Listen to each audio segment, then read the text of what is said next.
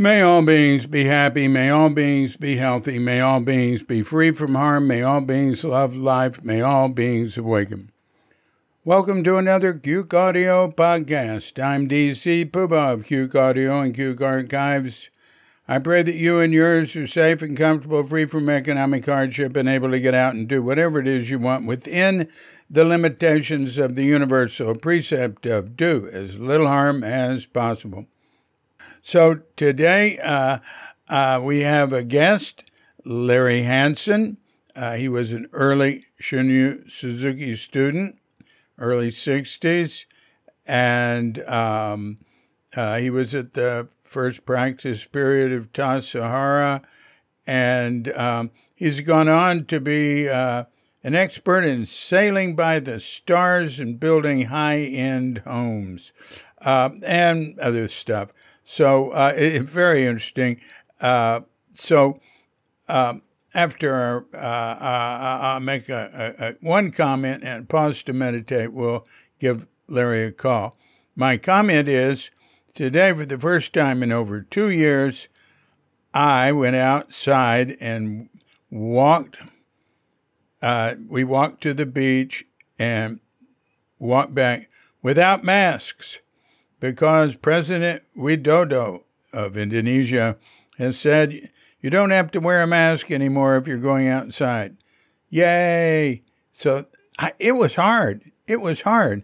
I've been very good. We've been very good about that. We're not like uh, uh so many uh, Americans who are so independent and mm, uh, individualistic. Uh, uh, we've toed the line. And um, uh, but I kept feeling like I was doing something wrong and there's something missing. I was a little, can I really go out? I mean, kept getting this thought, oh, yeah, but I'd have, you know. But anyway, it worked.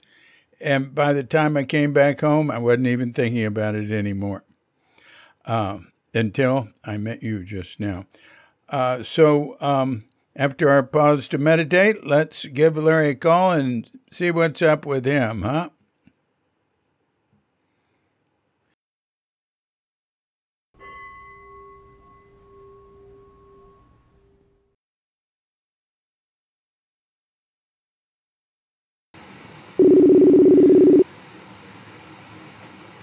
David. Larry.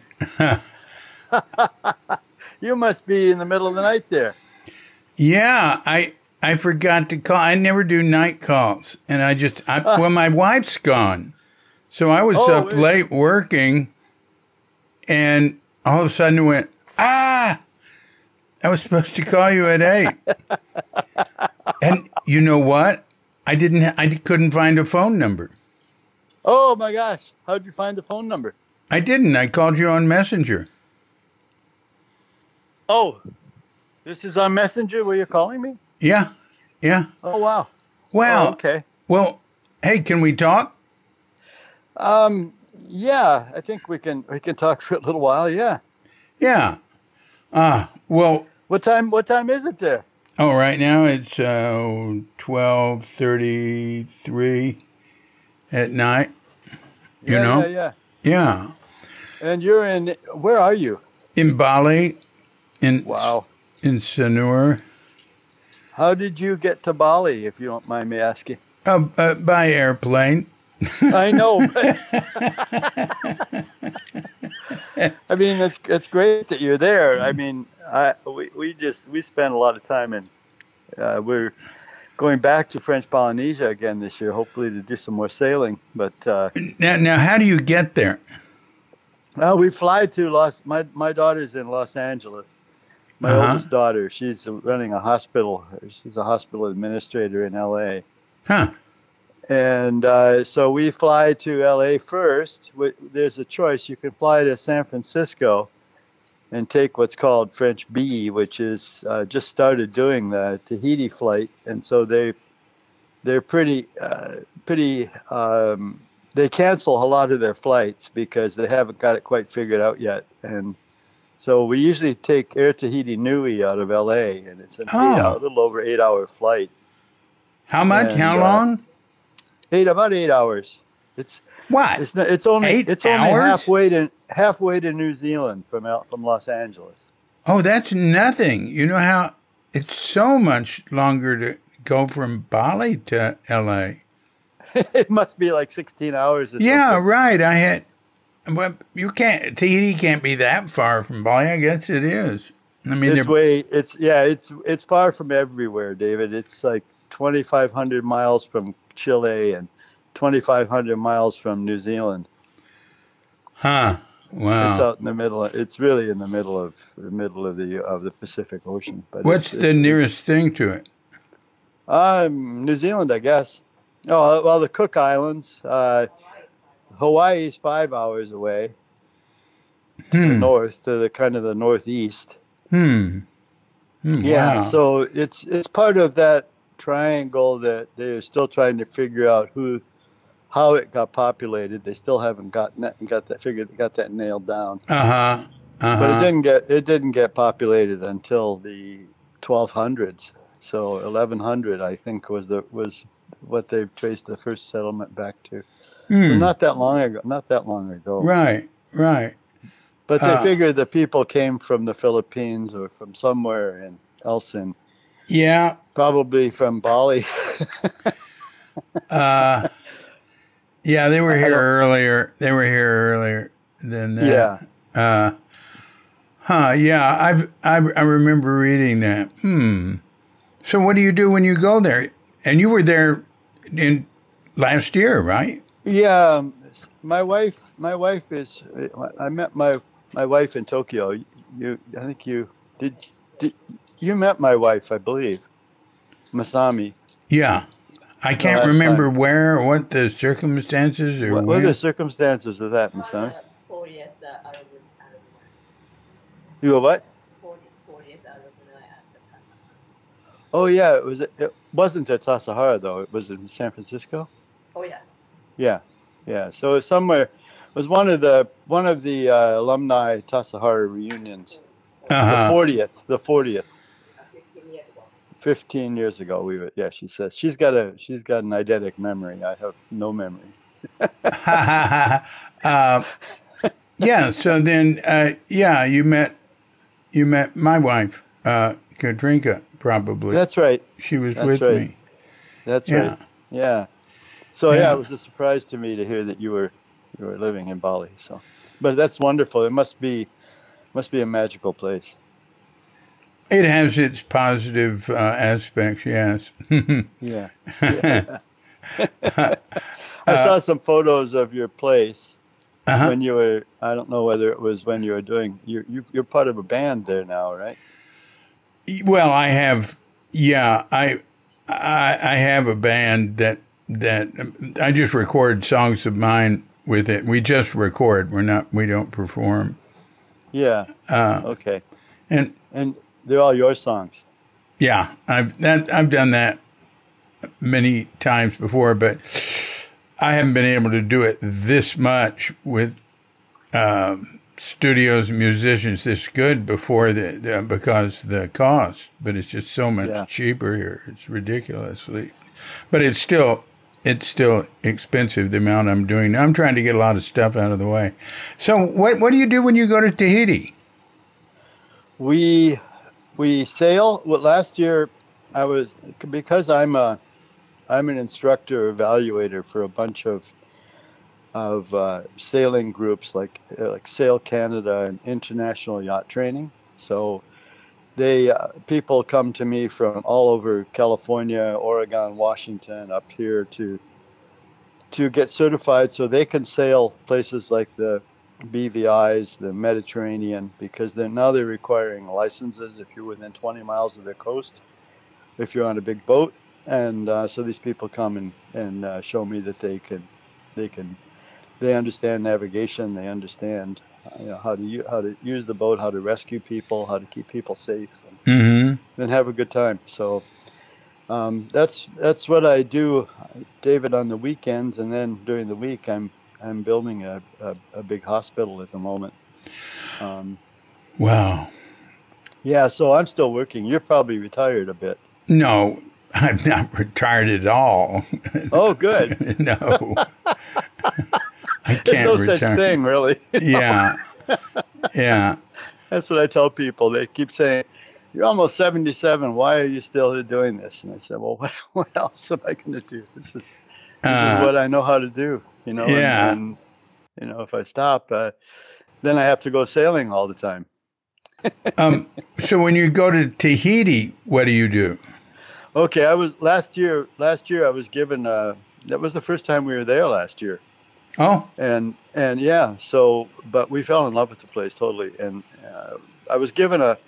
I, I teach for a, a, a group called Blue Water Cruising Association. They're mostly people who sail long distances around the world and stuff, and and I teach celestial navigation. So I show them how to navigate by the sun and the moon and the stars and the planets. oh, It's just something that I invited Suzuki Roshi along a long time ago on the boat that I was living on in San Francisco. and And and he looked at me and he said, "Oh, I don't think I could come sailing today, but it's good that you if you have a boat that you know how to sail it." That's what he said.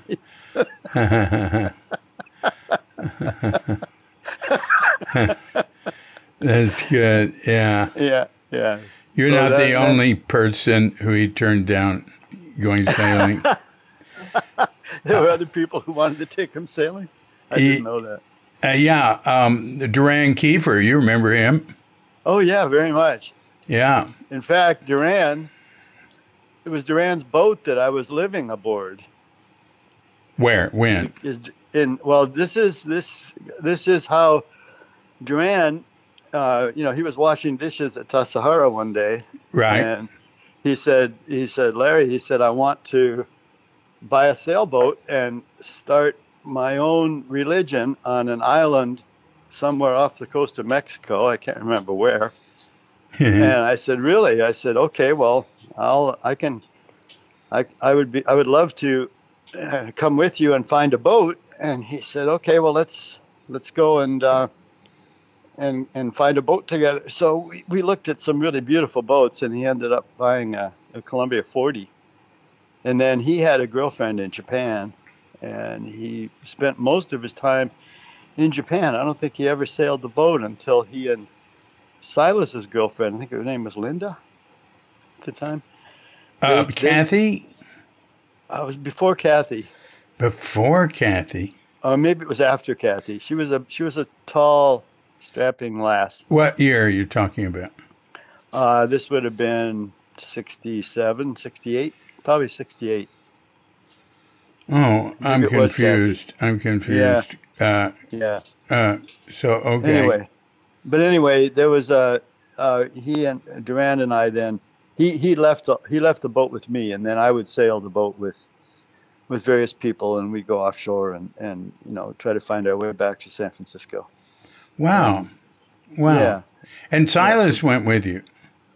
Silas never Silas never came sailing with me. No, no, it was all other people, other people from Oh, Center. oh, I guess he and Kathy got together. Must have been sixty-eight or sixty-nine because they had a baby Yeah. together way back then, and uh, you That's know, right. Tassajara. Um, Have Hmm. you heard from Have you heard from Silas recently? I can't. You can't hear from Silas now. He's too far gone. But um, I should Yeah. call him. I I talked to him uh, a year ago, probably. Um, okay. And How do you uh, mean he's How do you mean he's too far gone? uh, he's got dementia. Oh, does he? Oh, wow. yeah, yeah. Oh, okay. Okay, because I haven't see uh, the last session I did with him was probably, oh gosh, it must be six years ago now. he had dementia then, uh, a little bit. Yeah, A little bit. yeah, I mean, you know, dementia is a word that covers a lot of various things. It's not one thing. ailments. Um, yeah. And um, but I, I keep track of him through Bill Porter. But uh, Of course, of course. Yeah, I know Bill. I know Bill well too. yeah, I would imagine you're both up there in that same part of the world. And of course, Yeah. I used to keep track of him through Nils until Nils copped out on us and died. Yeah, I know the son of a gun. God. Uh, yeah, that was terrible. That was terrible. I mean, yeah, Nils was a young man.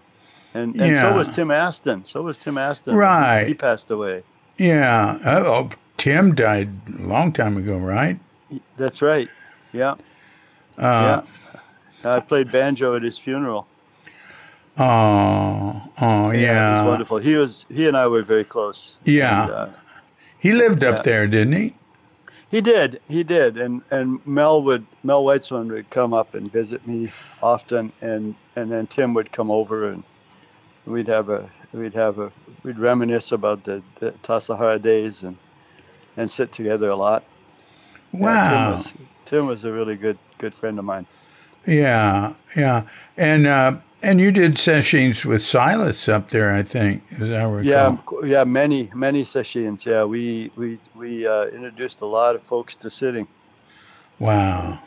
yeah, it Uh, was a it was uh, it was good times. Uh, you know, very very chill, very relaxed time on the island time. You know, it was, uh, yeah. um, nobody was in a hurry. Nobody nobody cared about money. Yeah. Nobody nobody believed in anything. Uh, It was it was really it was good times. yeah. Silas was always incredibly noble about n- not caring about money. Yes. Yeah, I saw him right. give away a fortune. is that right? I didn't know that. Oh, yeah. He could have bought Tassajara. Tell me he would if we didn't get the money. Wow, Uh, wow. Yeah, he is what he is, but was, I mean, it's not the most Yeah. impractical person. It was unbelievable.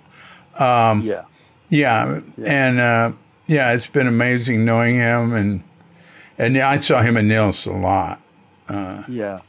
Um, yeah, like when I Go on. was when I was uh, last time I, I saw Suzuki Roshi. You probably know this story. I think I told you, but uh, I I was with Lori, uh, Lori Cohen, for many years. That after uh, I was still at we were still at Bush Street, and uh, we lived with Silas. Uh, Silas lived around the corner. Uh, we I lived in in a house above the on on. Uh, I think it was on Sutter. There was a Japanese restaurant and a Japanese, um, a kind of a, a, a gro- bunch of grocery stores and a hardware store there. And Sure, that's not post. That's post. Post, yeah, it was in Japantown there. Yeah. And we lived on the second floor with Richard Weller, the guy from Pennsylvania who was a millionaire.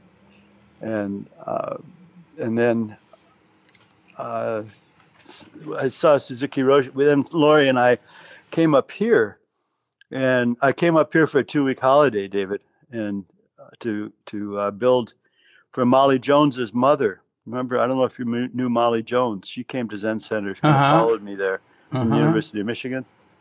And then uh, she invited me up here to, to build her mom's studio. That uh, uh, uh, she was a ceramics instructor at Antioch in Yellow Springs, Ohio, Uh huh. and her students were all getting drafted to Vietnam. So she said, she said, Larry, why don't you come up and I built, I bought this place on Quadra Island, and I'd like you to come up and build my studio for me. So Lori and I drove up in my old Citroen, and uh, and I got out, I got out of the car, and there was this guy sitting on a backhoe, and he said, "Yeah, when you get done putting the foundations in for this studio, then would you come and build me an addition? And my friend wants you to build something." And I was looking out over the whole of Georgia Strait, which is this big, vast expanse of water that goes from goes for 100 miles down to Vancouver. Mm. And uh, I said, "This is a beautiful place that, that Janet Jones had purchased. It was 160 acres of waterfront, and uh, she got it for forty thousand dollars U.S. at the time with a farmhouse. So I said, I, I should go back and I should go back and and uh, ask ask the authorities if I can work here, and instead of going back to San Francisco. And so then Lori and I, I think I told you this story. No, I listen. I don't remember anything. Just tell me. Good Lord. so Lori and I, Lori and I went back across the uh, the uh, um, to Vancouver and got on a ferry to Sidney, which is near Victoria on the island on Vancouver Island. And I walked into the immigration office with these offers of employment, and the guy said, "Oh, you're a carpenter. Well, you should come and you should come and uh, and and and be a carpenter in Canada. And here here here's a little postage size card that a lot that says you're a landed immigrant in Canada. So he stamped it for me, and and he said, "What about the ladies in the car?" And I said, "Well, one of them is my wife." And he said, "Well, then she's a landed immigrant too." And Lori, come on in here. And the other the other lady is just visiting from Texas. Her name is Rachel Cummings. And he said, "Does she want to be a landed immigrant?" And I said, "I don't know. I'll ask her." And within 15 minutes, all three of us were landed immigrants in Canada. Oh my God. It took it took Masami. It took Masami like two years to get her landed immigrant card. Yeah, and it's you know she had to go through medical exams and show her university degrees and stuff. Back then, it was just like, oh, you're warm, you're warm, you're a warm body, you, and we need people. Wow. Wow. It was pretty crazy. So then, yeah, then we moved we moved to Quadra, and uh, I set up a Zendo. Uh, first, the first thing I did was build a build a, uh, a 16 by 16, what became a, a kiln shed. But in the early days before we built the kiln, it became my Zendo, and I invited all the people from Quadra to, to do sessions. And then Lori and I drove back to San Francisco, and I said to Suzuki Roshi, this would have been just before, I guess, his illness. Uh, was really he at Page Street? Really yeah, he was at Page Street then. Yeah, and I said, uh, Roshi, I'd like, I should, uh, I should, you know, I should get, I should be ordained uh, because I'm, I'm, I'm teaching people zazen up on Quadra and doing these sessions like, like three times a year, uh, seven day sessions. And he said, uh, you know what? He said, I don't want to make any more big shots. ah, I think he had great. just become, I think he had just become very disillusioned with, with what was going on with, with Dick and, and Silas, he said, but I'll, I'll tell you what, he said, I'll send someone up to help you. And I said, oh, fantastic. I don't need to be a big shot. I don't want to, I'm not a big shot. And, and so he sent Silas up and Silas, Silas just, just appeared at one of my sessions. And I said, oh, you must be who Suzuki Roshi meant when he said he's going to send someone up to help me. oh. And Silas said, I don't know anything about that. oh, that's funny. Wow. But yeah, he said, let's let's let's uh, you you got a great setup here. Let's do this together. So he would come up, he would come up three times a year, and we would do sessions in various places. And one day we were doing this session up in a place called Granite Bay in the middle of the winter. There was only, I had a four wheel drive uh, uh, Land Rover, old, old, old Land Rover tr- pickup truck that we managed to get up there in this snowstorm, in this blizzard along with 10 other people. We were sitting in this old farmhouse. Wow. And the snow didn't stop falling for seven days. And on the sixth day of the session, we heard this big noise. It had been so quiet, it had been not a sound for, for six days. We heard this big noise and we looked out the farmhouse, and there was this huge light shining through the snow.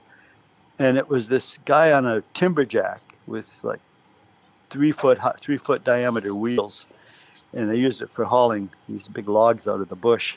And his name was Ray Loma, and he I knew him from being on Quadra, but he lived all by himself up in the up in the north end, and he was a logger. And he came driving in, and he said, he said, Larry, he said, is the Hindu here?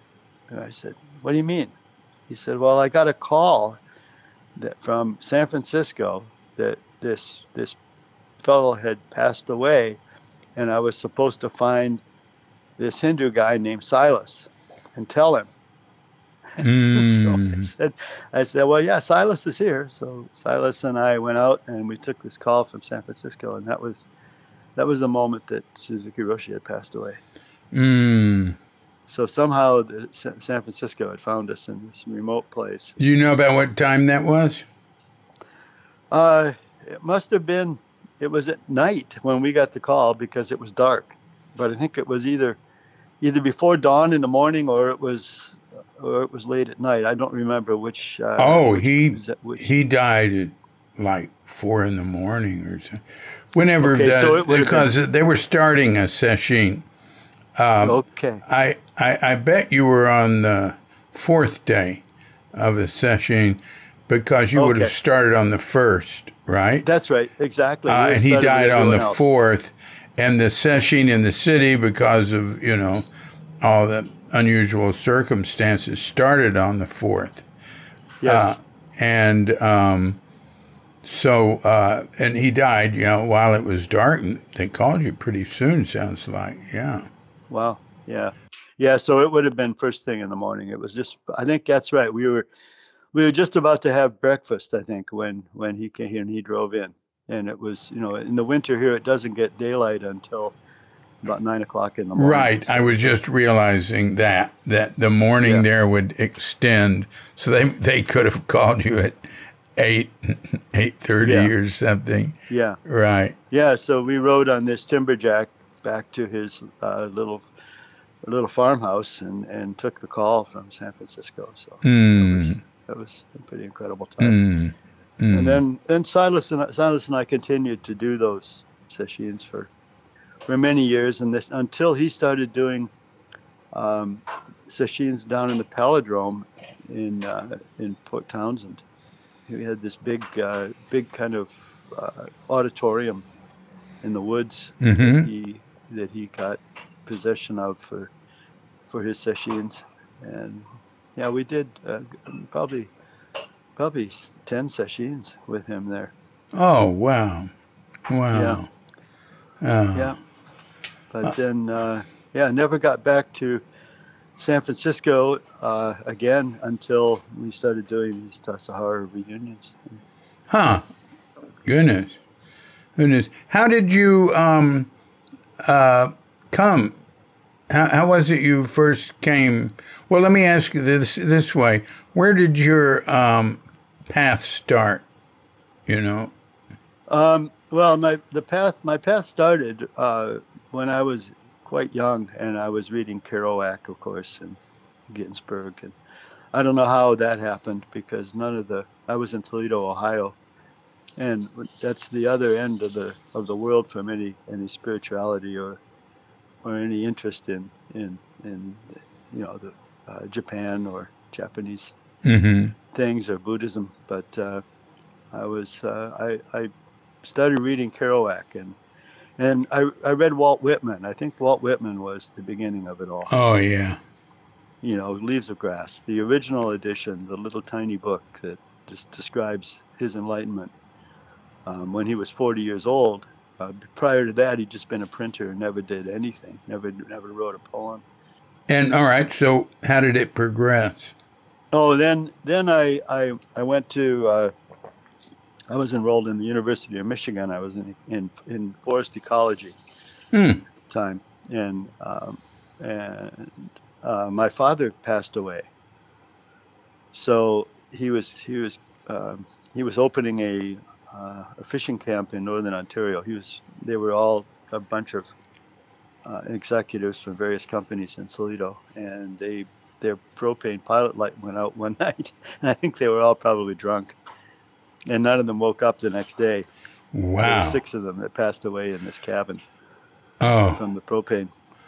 So, Oh. uh, so, so I, I ran out of money and I moved to, I, I, I so I, I had been during, uh, during my university time, David, I was shipping out in, on the Great Lakes Freighters Huh. in, in the summer. That was my summer job, uh, along with fighting forest fires one, one year in, in Southern California Hmm. but then I went back to Michigan uh, all the time and and uh, and uh, University of Michigan in Ann Arbor. And then when my father passed away, I I, I decided to ship out on to the Orient on a on a big freighter. So I moved. I went to San Francisco. I drove my little Peugeot to San Francisco and stood in line at the National Maritime Union for a few days and waiting for a boat and I met this lady named uh, Gail Cunningham, who had a house right near Zen Center, just around the corner from Zen Center, and there were a whole bunch of folks that, a bunch of bunch of hippies that lived with her. She was studying at the San Francisco Conservatory of Music. She was an oboe player. She was a fantastic oboe player, Hmm. and her father was vice president of the New York Stock Exchange And he had a he had a girlfriend who who uh, was in San Francisco, said he would come and visit. And so Gail couldn't bring her father to meet her actual boyfriend, who looked like Doctor Strange. He had hair standing straight up about about a foot off his head and all around his head, and and and, and we would go to we went to the Charles Lloyd concert one night to hear him play his flute, and Charles Lloyd paused paused and mid riff and, and and looked at looked at Gail's boyfriend and said, "Far out, man." Remember, forget that. and then and then one day, Gail looked. Gail turned to me and said, "So I would I would pretend to be Gail's boyfriend because I had I had pretty short hair. I, you know, I was never really, a, a, so to speak, real hippie, and uh, I had different agenda. So I I I, I uh, I, I would pretend to be her boyfriend. I would borrow a suit jacket from one guy, and a shirt from another guy, and a pair of slacks from another guy, and we would go meet her father and go for lunch. Right? And one day she said to me, she said, "Larry, I'm going to see this see this guy down the road. He's going to give a lecture." And I said, "You know, Gail," I said, "I, no, I spent so much time in school. I really don't want to hear another lecture." She said, "Oh, but come with me. It's really cool. He's a he's a he's a Zen master." And I said, "Oh wow, well that sounds different. That sounds really interesting." What so, year? This would have been 1964. Oh. Or 63 or 64. Wow. Yeah, very early, uh, very early on. And so I uh, I went with her, and there were maybe a dozen people in downstairs down down in the uh, lecture hall in at, at Buchanan Street. Bush Street. Bush Street rather. And yeah, Buchanan was the street that I lived on, by the way. Oh yeah, yeah. It, it was Buchanan. Yeah. And uh, but Bush, yeah, we went. So we went and we we heard Suzuki Roshi talk, and I thought, wow, this guy is like he's like speaking right at me, right into me. Uh, you know, he's like he's like he just grabbed me, and there was after that there was really no escape from from him. Know, I started coming in the morning at 5 a.m. to, to sit at, at Bush Street Zendo and then went back to the University of Michigan, uh, you know, telling everybody about about about Shunryu Suzuki and and and got Lori to come back to San Francisco with me and we moved into that that place on Buchanan and then eventually moved into Durand's boat and then uh, we bought Tassajara and I remember going to Richard Baker saying, you know, uh, I'm I'm a carpentry apprentice. I, I started a kind of carpentry apprenticeship in San Francisco while I was there, and I went to Baker and I said, I hear you're, you know, you're starting to build this place, and I'm a carpentry apprentice, and I would I would be happy to come down and help build the kitchen. And so that was right, I think, in the middle of the first practice period. And he said, "Yeah, come on down." and you can do a tangaryo, and that was the seven day, five day, five day tangaryo. Five day. It was five day, five day. Yeah, maybe it was five. Yeah, it was a long time. Yeah, yeah. so, and so that was yeah, that was uh, the first. Uh, the, the, then I just, I, I, I, you know, lived there for about a year and a half, I think, until it was time to hit, hitchhike back out to um, out to the coast I walked across the the mountains to Big Sur and, and mm. to Esalen, and then got in a got in a truck with a with a with a long haul trucker who picked me up on the coast highway, and he said, "Where have you been?" And I said, "Oh, I've been logging," and because we were, I would go up with Kobun and and uh, Katagiri up into the woods and and fell trees with chainsaws, and I was trying to keep both of them from cutting their arms and legs off uh-huh. because they were they were not very skillful. Um, neither one of them were very skillful. Uh-huh. So, uh, so we felled all the timbers for the kitchen. Oh, that's so. I great. told this guy. I told I told this long haul trucker David that I was uh, I was working. I was I was logging in in the mountains, and he said, "Oh wow," he said, "that pays really good." And I paused and I said, oh, "I was I was I think I was paying a dollar a day to be there." and that was the end of our conversation. He didn't say a word to me all the way up to San Francisco after that. that's funny. That's funny. Well, Yeah, that's what what do you remember about uh, you know Sokoji and the scene there? Uh, Who do you remember? Um, you know, I. It's funny. You know, I remember.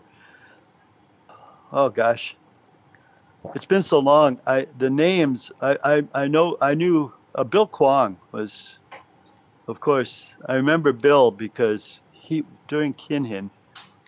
He would walk and his his toes would would go up almost vertical when he when he walked in Kinhin, and then he would then they would clamp down on the floor, and then he would take another step, and his toes would fall down to the floor, and so that was that was astonishing to me the way Bill Kwong walked. I can't. I, I just don't know how many people have commented on on that, especially on Saturday mornings when he'd bring. You know, he, he did the the breakfast uh, Yes, there, and then he'd come Yes. out and bring the tray for the Buddha, and then he'd bring Yes. the tray for Suzuki, and he was always like that. He had a sense of drama and theater, you know, and he said, and he Totally. he he'd go very slowly, and it's like his toes were like independent going across.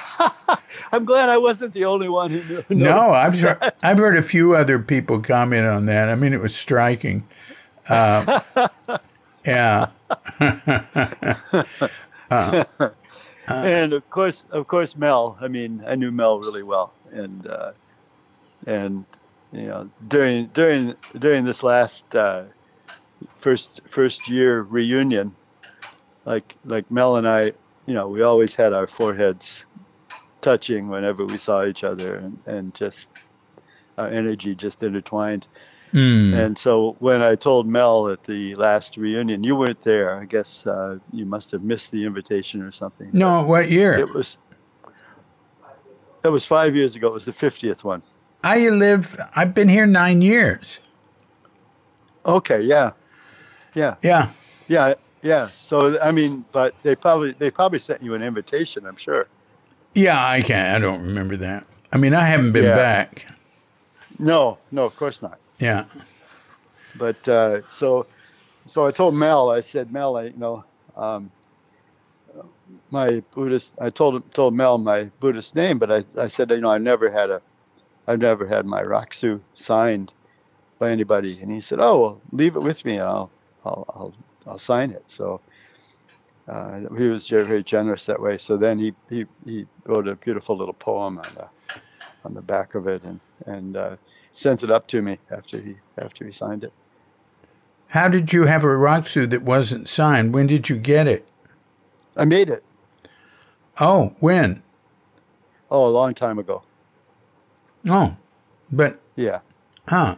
So it was it was it was something that see I left just before it was when everybody was doing that. Um, but Roshi, Oh, but Ro, but then I moved to I came up here, right? you left. so you were there for the sewing, but you left before the ordination That's right. because you certainly could have been in on the first ordination in 1970. That's when it was. Yeah. See, Yeah. I came up here in '69 in the spring of '69.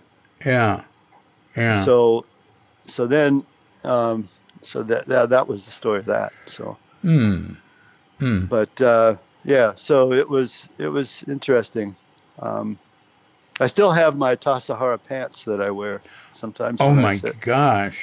The the old gray ones. Remember the old gray bell bottom? Yeah, they're they're They were so fat comfortable. pants. Fat pants. Yeah, exactly. Yeah, with the lace tie on the top. Oh my gosh!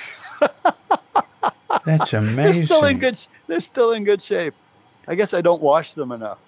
Huh. that is amazing. Uh, I'm really shocked. Why don't you have yours? No, I don't know where any of that stuff is. Um, my robes have been in, in. I have my robes in storage. Uh, Yeah, I have yeah. I haven't worn robes since I came back from Japan in '92, Yeah, you went. When did you go to Japan? '88 Because to I- '92. 88 to 92, and you you were at uh, Eiheiji? No, no, no. I I I, was married uh, to a woman named uh, Elin, and Yeah. we uh, lived in Okayama and uh, next door to Sogenji. And Okayama. yeah, Okay. and Do you know where Okayama is, Masami? Yeah. yeah, it's between Hiroshima and uh, like Kobe. Uh, yeah. And uh, it yeah, it's it's one of the stops on the Shinkansen line. Usually half a million people or something. And uh, uh, Shodo Harada there, I studied with him there. okay. I never, I did spend uh, uh, over a month with uh, Katagiri at a little international temple they were trying to get going down in Kyushu uh, when I was Yeah, yeah, first yeah. there. okay. And and Harada, uh, I don't know if he's still going. he's getting pretty old, but uh, you know he'd go to Whidbey. He has that place on Whidbey, One Drop Zendo or whatever it's called. He still does. I don't know if he's. I, I think he might still be going there. I never heard he'd stopped. I'm in touch with them, you know. Uh, Yeah. Yeah. yeah, and I've been there to Whidbey, and I've seen him in America. Uh, Ken Sawyer uh, would go up to Whidbey and sit sessions with him for years and years. Yeah, I know. I remember Ken. I remember Ken Sawyer. Yeah, he was one. Yeah, these names, all these names that you bring up, I, I, I I'm totally, totally familiar with. I can vision, I can visualize their faces. Yeah. I can't visualize the names of folks very much anymore until I see them, and then I remember them. Like it's like boats with me, David. I can, I can know, I know the name of every boat on this coast, but I don't know the owners of the boats I, until Uh-huh. I see them, and then I can speak with them. That's great. But- That's great. Do you have any memories of Suzuki?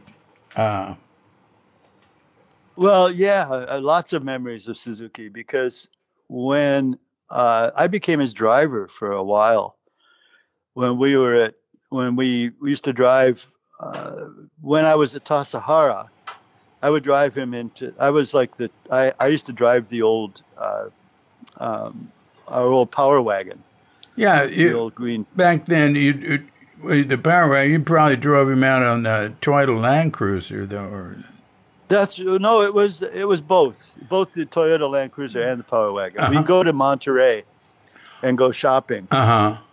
and then we'd end up, you know, he'd, well, well, Roshi, what do you want to do now, kind of thing, and and he'd say, well, let's go to Carmel and and go to the beach in Carmel and just just hang out on the beach with the seagulls for a Well, while. that's So- unusual. It was usually hard to try to get him to do anything like that. I, I Oh, yeah, well, that always was- would.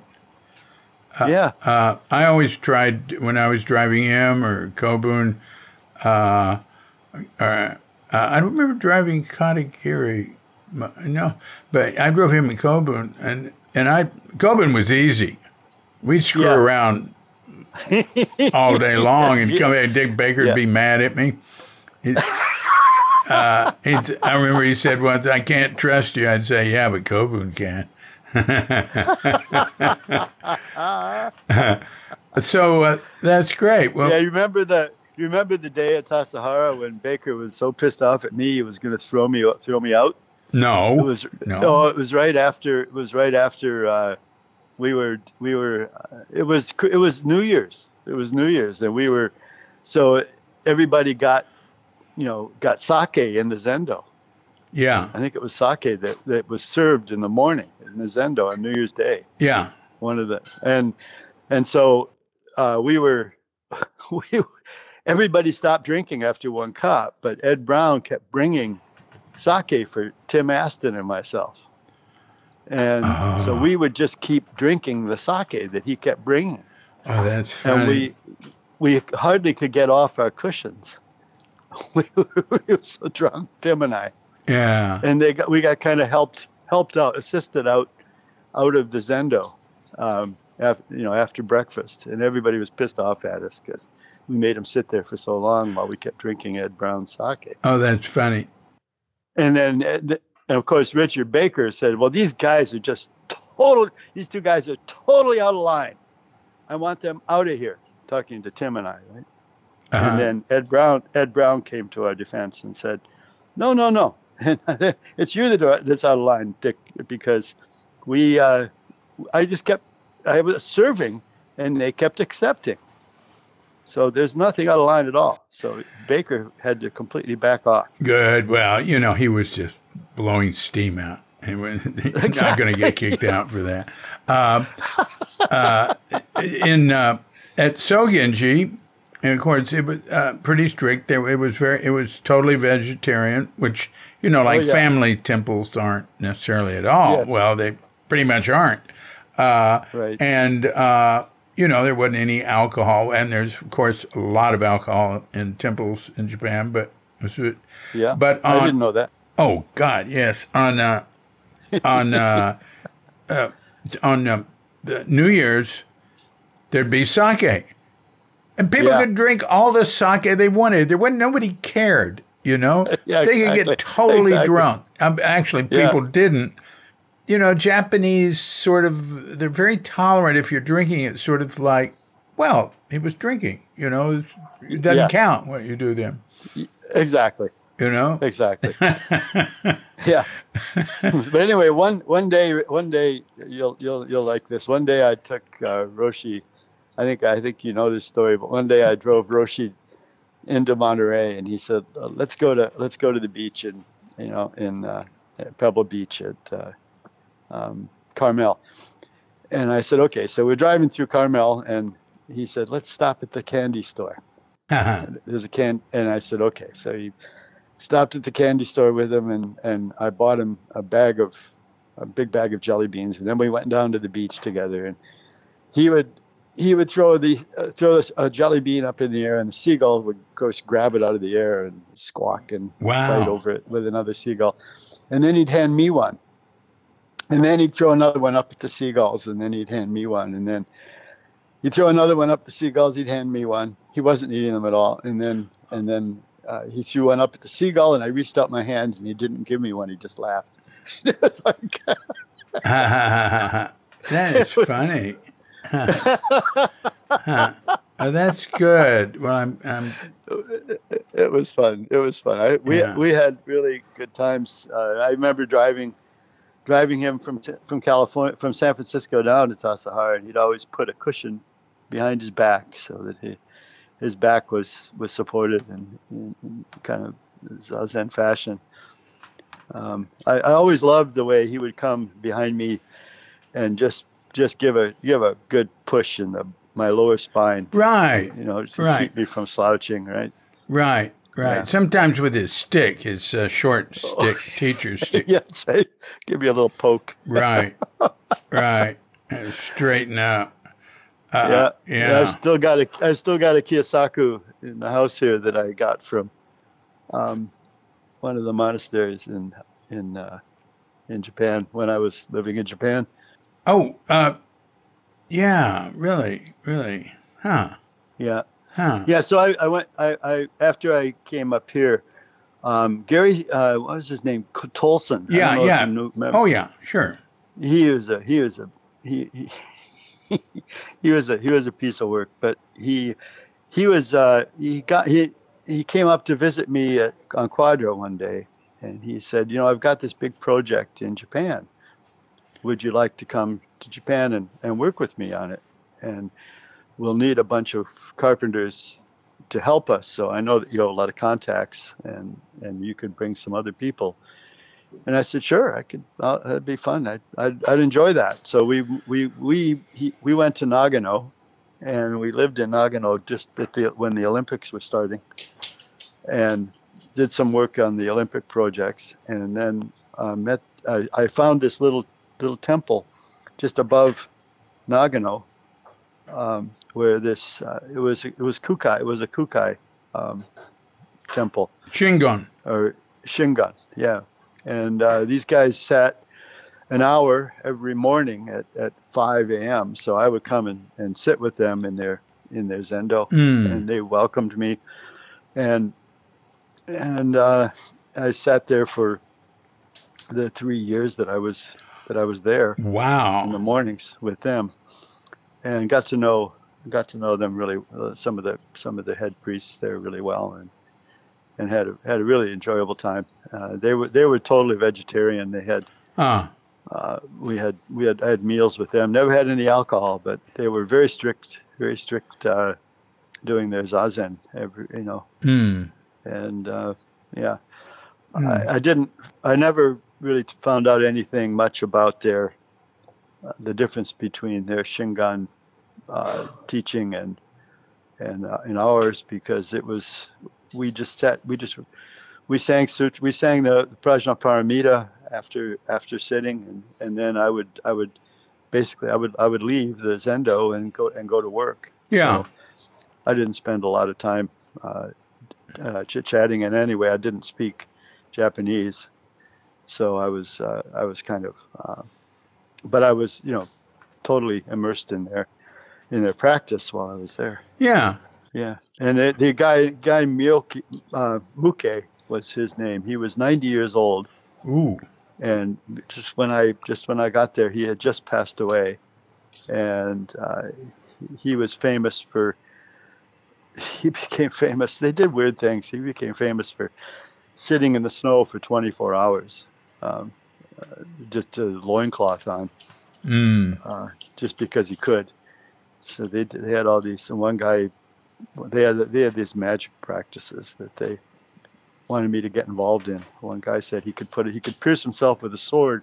Did I want to come and watch? And I said, no, no, I, I think I'll pass. You know, Ah. he said, yeah, I can I can stick a sword in my body and pull it out without any any injury. And I said, no, I think I'll pass. Uh, you you go ahead. you Huh. have fun. You have fun doing that. So you know they they were they were they were interesting bunch. Wow. Anyway. Yeah. Wow. Wow. But uh, yeah, so I don't, like I say, I never really figured out what what they were what they were about. But I really, they were they were tough. They were they were great. They had they all had great seats. I would get there at five in the morning, and it looked like they had never stopped all night long. They were still just sitting there like stones in their in their places. Mm. Impressive. Yeah, it was very impressive at the time. But then uh, then I met I met my my dear wife now, and uh, we moved. Uh, she came with me back to Canada. Ah. Yeah. Yeah. You met her in Nagano. No, I met her on the. Tra- that's that's a good story, Dave. I met her on a train. Uh, I was heading. I had my boat was being uh, stored at the Vancouver Maritime Museum because it was a classic, uh, full-length mahogany African mahogany planked vessel that had sailed here uh, from from Scotland. It was built on the Clyde in Scotland, and this uh, this this uh, British admiral, uh, British vice admiral, had sailed it here single-handed. He was passing away. He sold it to me. He was pretty much almost gave it to me, um, and so when I was in Japan, it was being looked after by the Maritime Museum, and I, every six months I would leave and come back. And I was sitting on the train, um, kind of on the way to Shin- on my way to Narita Airport from Ueno Station, Mm-hmm. and all assigned seats. And I was reading Ernest Hemingway's short stories, Mhm. minding my own business. I thought, and this elder, elderly Japanese lady came to sit down beside me and looked at me and thought, I guess she she expressed herself that she didn't speak English, so she didn't want to sit with me, but she put her daughter in the seat next to me, and this young lady turned to me and said, uh, she looked at the book I was reading. She turned to me and said, "Have you ever been to Northern Michigan?" In perfect English, and I said, "Why do you ask?" And she said, "Because that's where Hemingway used to trout fish." And I said, "How do you know that?" And she said, well, "I just did my thesis in English literature at university." And I said, "That's wild." I said, "Where are you going?" She said, "I'm going to Hudson Bay to look for whales." And I said, "Oh, that's really cool." So we were on the same airplane to Vancouver, and then we parted ways. Um, we sat together on the airplane all the way to Vancouver. She Mm. gave me her phone number, phone number which I lost. Oh. Got back, got back to Japan, and a couple months went by, and I got this phone call. How come you never called me? And that's Masami. That's my wife. Wow. it was pretty cool. Wow. and then of course she ran away um, uh, from home to come to Canada with me, and uh, her- her parents disowned her for a couple of years. They wouldn't even. There was no communication. They would. It was like she was gone from the family, right? Uh huh. And then her mother got had some courage and decided she would fly to Canada to see if her daughter was okay. Mm-hmm. And she and she bought a friend of hers who could speak some English. And they got off the plane in Campbell River, which is the closest airport to where we were. And and the first thing her friend, her mother's friend, said to me was, "Do you like Shirley MacLaine?" oh, I, I love Shirley MacLaine, of course. So we were fast friends. They had a ball. We we became close friends. So we go back and forth to Japan now uh, often. Um, I'm going in July again Hmm. because her dad's her father's a dentist. Well, where's she from in Japan? Work done. Uh, Saitama, right next to Tokyo. Mm-hmm. Yeah. So, yeah, not very far from from uh, from Tokyo at all. Mm. Yeah. Mm. So her father and her brother are both dentists there. So I get free. I'm I'm fortunate. I get free dental work In Japan? in Japan. Yeah. Uh huh. Yeah. I have. And then we're gonna fly. Yeah, I have We're gonna fly definite memories about dental work in Japan.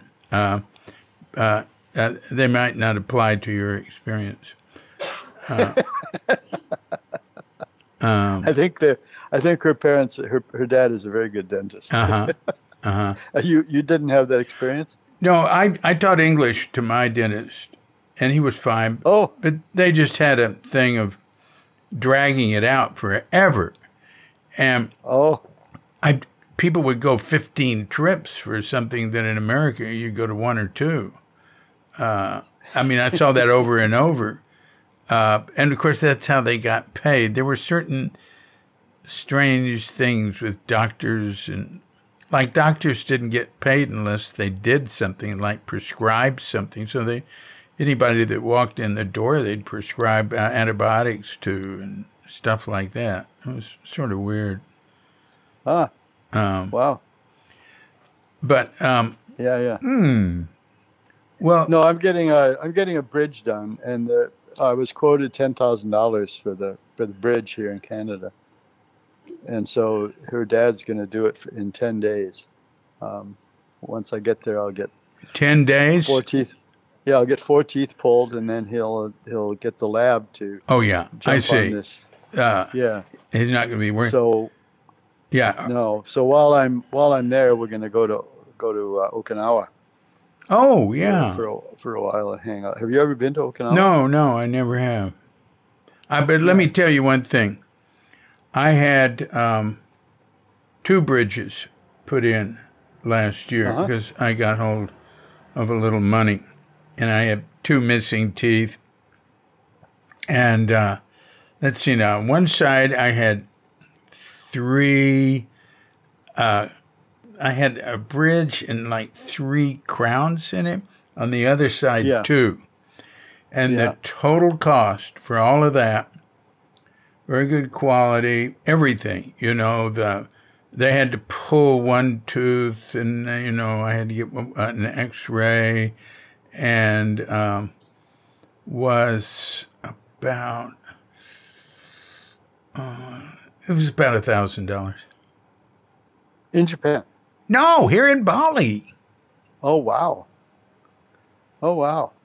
In Japan, I had um, medical dental insurance that was fantastic. It hardly cost me anything to get anything. Wow. It was like dollars was the copay. No, but here, good you can get good dental work. I think it was about might have been fifteen hundred or something. Yeah. so how did that work out? Is that is it still good? Uh, Oh, or is it- yeah. does it bother you? Oh yeah, No worries no, there. it's great. It's Yeah, yeah. great. God, I had a hole on both sides, uh, and now I don't. Yeah.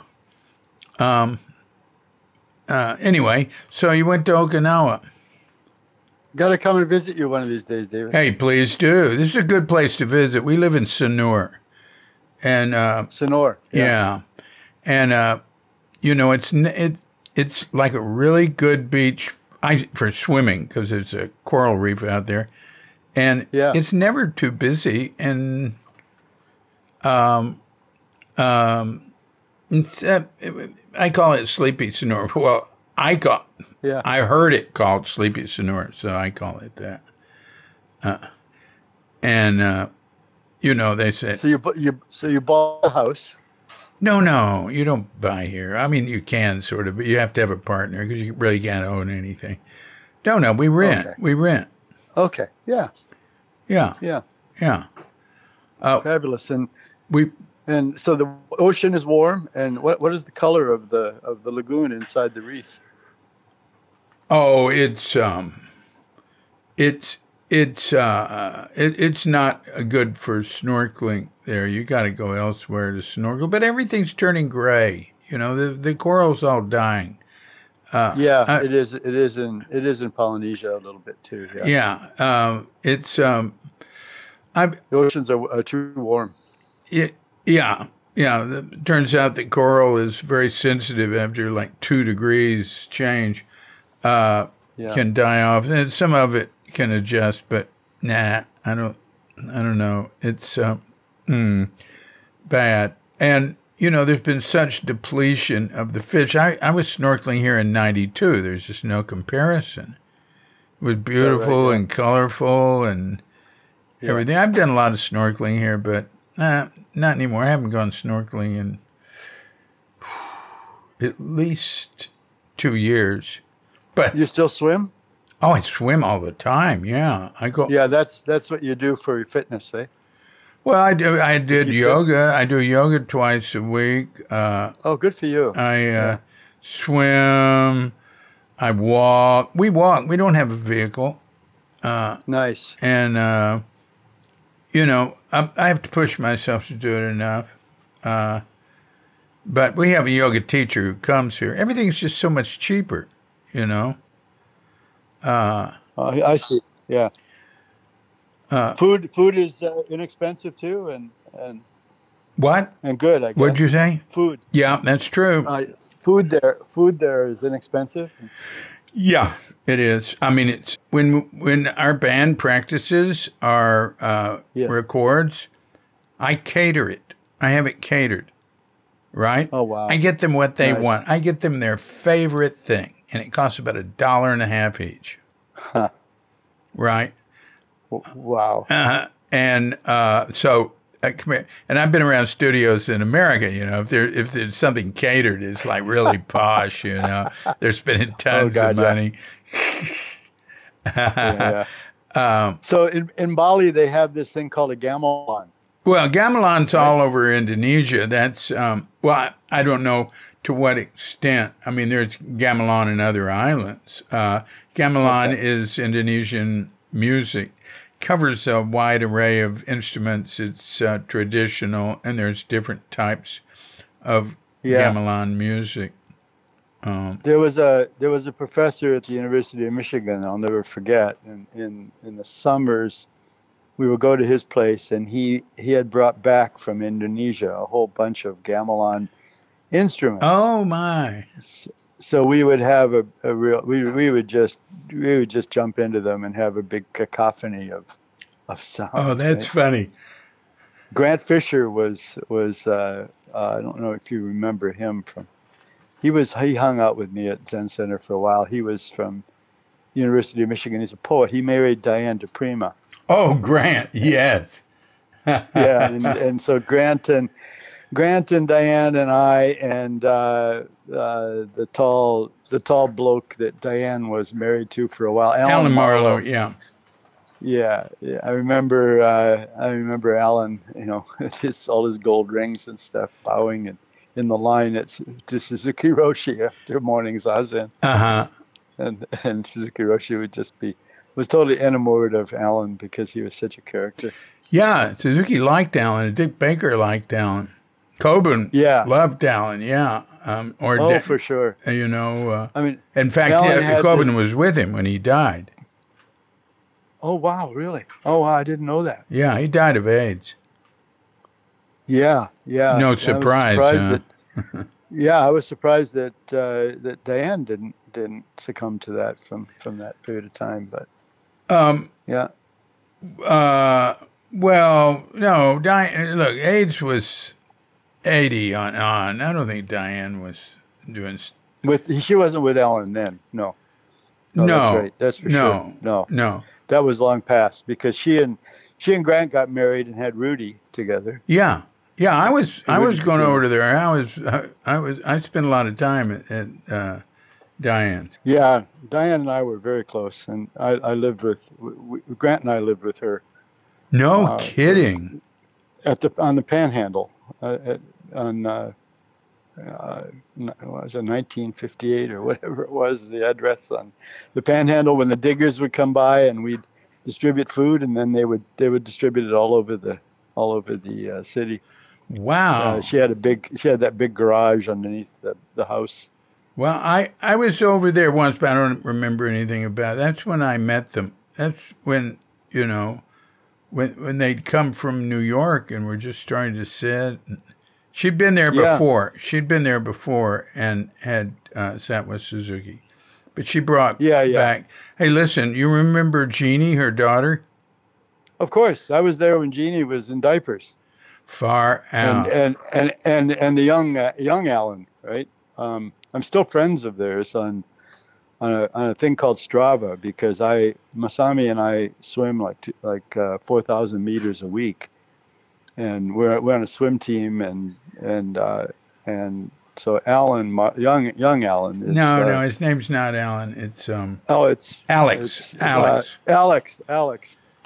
yeah. Alex. I used to chase Alex around the house when he was about four years old or five years old, and we'd play this game of tag. Right. And one day I cornered him in a corner in the in the house there at the Panhandle, and he turned around and and and he turned around and with a really angry look on his face and said, "Up against the wall, motherfucker!" And he was pretending he had a pistol in his hand. Right. Oh, that's funny. That's funny. that was young Alex. Wow. Yeah. Wow. I used to bake bread. I used to bake bake ta- Tassajara, um, uh, uh, Tibetan barley bread every morning. Oh, her house. wonderful. That's what I did when for my rent there. Yeah. I was, Oh. the, I was the baker at Diane's house. Uh, in the Panhandle? Yeah. Oh, they hadn't moved over to Page Street yet. Huh. No, no, I didn't know that they'd even. I, I left before they moved. Um, They were still in Oh. the Panhandle when I was there. Uh, Yeah. She moved. We would drive. Yeah. We would drive into. We would drive into Zazen in the morning in her in her Volkswagen uh, Volkswagen van. Uh huh. Oh, that's Yeah. wonderful. Wow. Yeah. Wow. uh, I'm, I, I'm in touch with Jeannie uh, quite a bit. Oh, nice. I did a long podcast with her, very long, several hours. Maybe the two. No, I divided it into two. It was so long.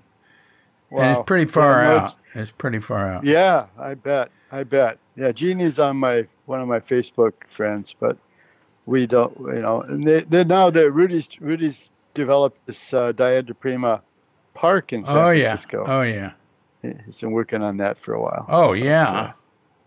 They're, That's so cool. they're trying to get the, I think the mini park on Page Street. One of the mini parks named after her. turned into. Yeah. Yeah, I think they're going to be successful because they've got a lot of support Yeah, and she was the poet laureate of San Francisco. of the city. I know. I know. Yeah. Yeah. Yeah. Yeah, yeah. Masami and I saw her. Uh, I don't know. How was that? About ten years ago, Masami. We went to after the 40th uh, reunion. We we uh, we went to her house Oh, in San Francisco and had had uh, had tea and and biscuits and stuff and reminisced about the old days. Yeah, Hmm. yeah, um, yeah. Uh, Grant is still still alive. He's down somewhere in the in the deep south. Hmm. He was a grocery grocery store clerk for a while. Hmm. Uh, we still we still kind of correspond, Oh, really? Yeah. My. and we I send each we send each other poems and stuff, and Hmm. and uh, yeah, he was uh, he was a very very close friend, also from from the University of Michigan. Um, Oh. Yeah, so, so we came together after I was at Tassajara, went back to the University of Michigan, and dragged a whole bunch of people out to Zen Center who followed me out there, like like Molly Jones and Grant and Oh, a few Molly other Jones. people. Yeah, yeah. Do you remember her? I was just in touch with her uh, last week. Oh wow, that's that's crazy. She's in Hawaii. Okay, because she uh, she was she was who got me to come to Canada. She invited Oh, me to come right, to right, Canada. right, right, right. Yeah, Right. That was Molly. right, right. Was- Yeah, And her then- mother. Right. Yeah, and then I mean Molly, her mother bought that hundred and a quarter section of land for for forty thousand dollars, and I think after her mother died, her mother died in a plane crash in Campbell River shortly after a couple of years after I got I moved there, and I was Mm. working for her mother building her building her place, and then she died in the plane crash, and then the uh, the the Quadra became so popular that the land prices there went went rocketing, and I think Molly and her and her brother uh, Michael sold that place for like five million dollars. So Goodness. they did they did very well for themselves. So I'm not surprised she's she can afford to live in Hawaii. Yeah, she was playing baseball a few years ago. Remember uh, Diane Goldschlag, my first wife? Yes. Yeah. She's she's still playing baseball. Oh wow. Mo- Molly's Molly's having some physical problems right now, but um, Okay. I don't think she's playing baseball. But she might be. I don't know. But softball, softball. Okay. Softball. Yeah, yeah, So your health is still is is good. yeah, yeah. Wonderful. Wonderful. Um, yeah, I've had a few minor problems, a hernia, okay. but um, you know, I had a hernia operation here, and we don't have any insurance. You know, it's too expensive at our age, and just don't make enough. Live pretty much on donations. Uh, our Sure. we need the donations to live, and um, so I had a hernia operation, and um, you know, a private. It's a hospital I walked to for it.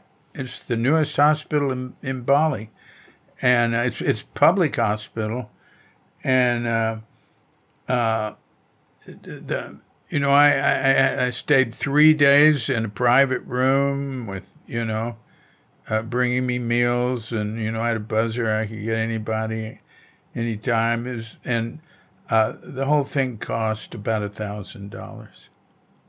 Wow. That's fabulous, man. Yeah, so living here is a nice substitute for having insurance. Uh, yeah. So the same. It's the same in Ca- pretty much the same in Canada. I'm too old now. I- When I was when I was doing, uh, I, I worked for a bunch of companies, and I had my own construction company on on the islands. When I used to have my Zendo there, and I used to build houses for like Stacy Keach and Redford and uh, and uh, Lou Carlino, who did the Great Santini, and all those guys. uh, They they build, you know, I built mountaintop chalets and cut the timber on the property and and build roads into their properties. Goodness. Yeah, so that's that, and then anything that I couldn't, I couldn't, uh, I couldn't, you know, I couldn't do everything from what was on the land, like toilets and sinks and stuff. So I'd have all that stuff barged in, um, but you know, the the the the insurance, the medical insurance up here was, you know, when you're young, when you're young, when you're below like the age of 65 pretty much everything is covered by you know the, the company that you work for or your company you can pay all your employees insurance it's very cheap but you know now that i'm going to be like 77 in july nobody's interested in in giving me cheap insurance anymore so i have to have to pay for blue cross which gets expensive and it only covers like 50% of dental although it covers everything I had five knee surgeries, David. I had five knee replacements. I've only got two knees. Uh, that's that's um, ambitious. I, yeah, yeah. I, they were only partial because I did, you know, I did the Hawaiian Ironman. I've done. I used. I, I you know, I, I'm still. My wife and I are doing a triathlon in in May in Victoria. oh my a half God. Ironman with my daughter. She's coming up, and uh, you know, my wife has in, in, actually just in the last week, my wife has scheduled a minor operation, which is going to preclude her from doing the swim. We were doing a uh, we we're doing a relay, not not an individual half Ironman anymore, but because I can't run because of my knees. Um, but we're doing. Uh, so my daughter's coming up from California, Mhm. and it turns out I'm gonna I'm gonna do the half Ironman swim, and she's gonna do the run and the bike because my wife is uh, is uh, was gonna do the swim, and then and then I was gonna I'm gonna do the rest with my daughter. But uh, yeah, that's so.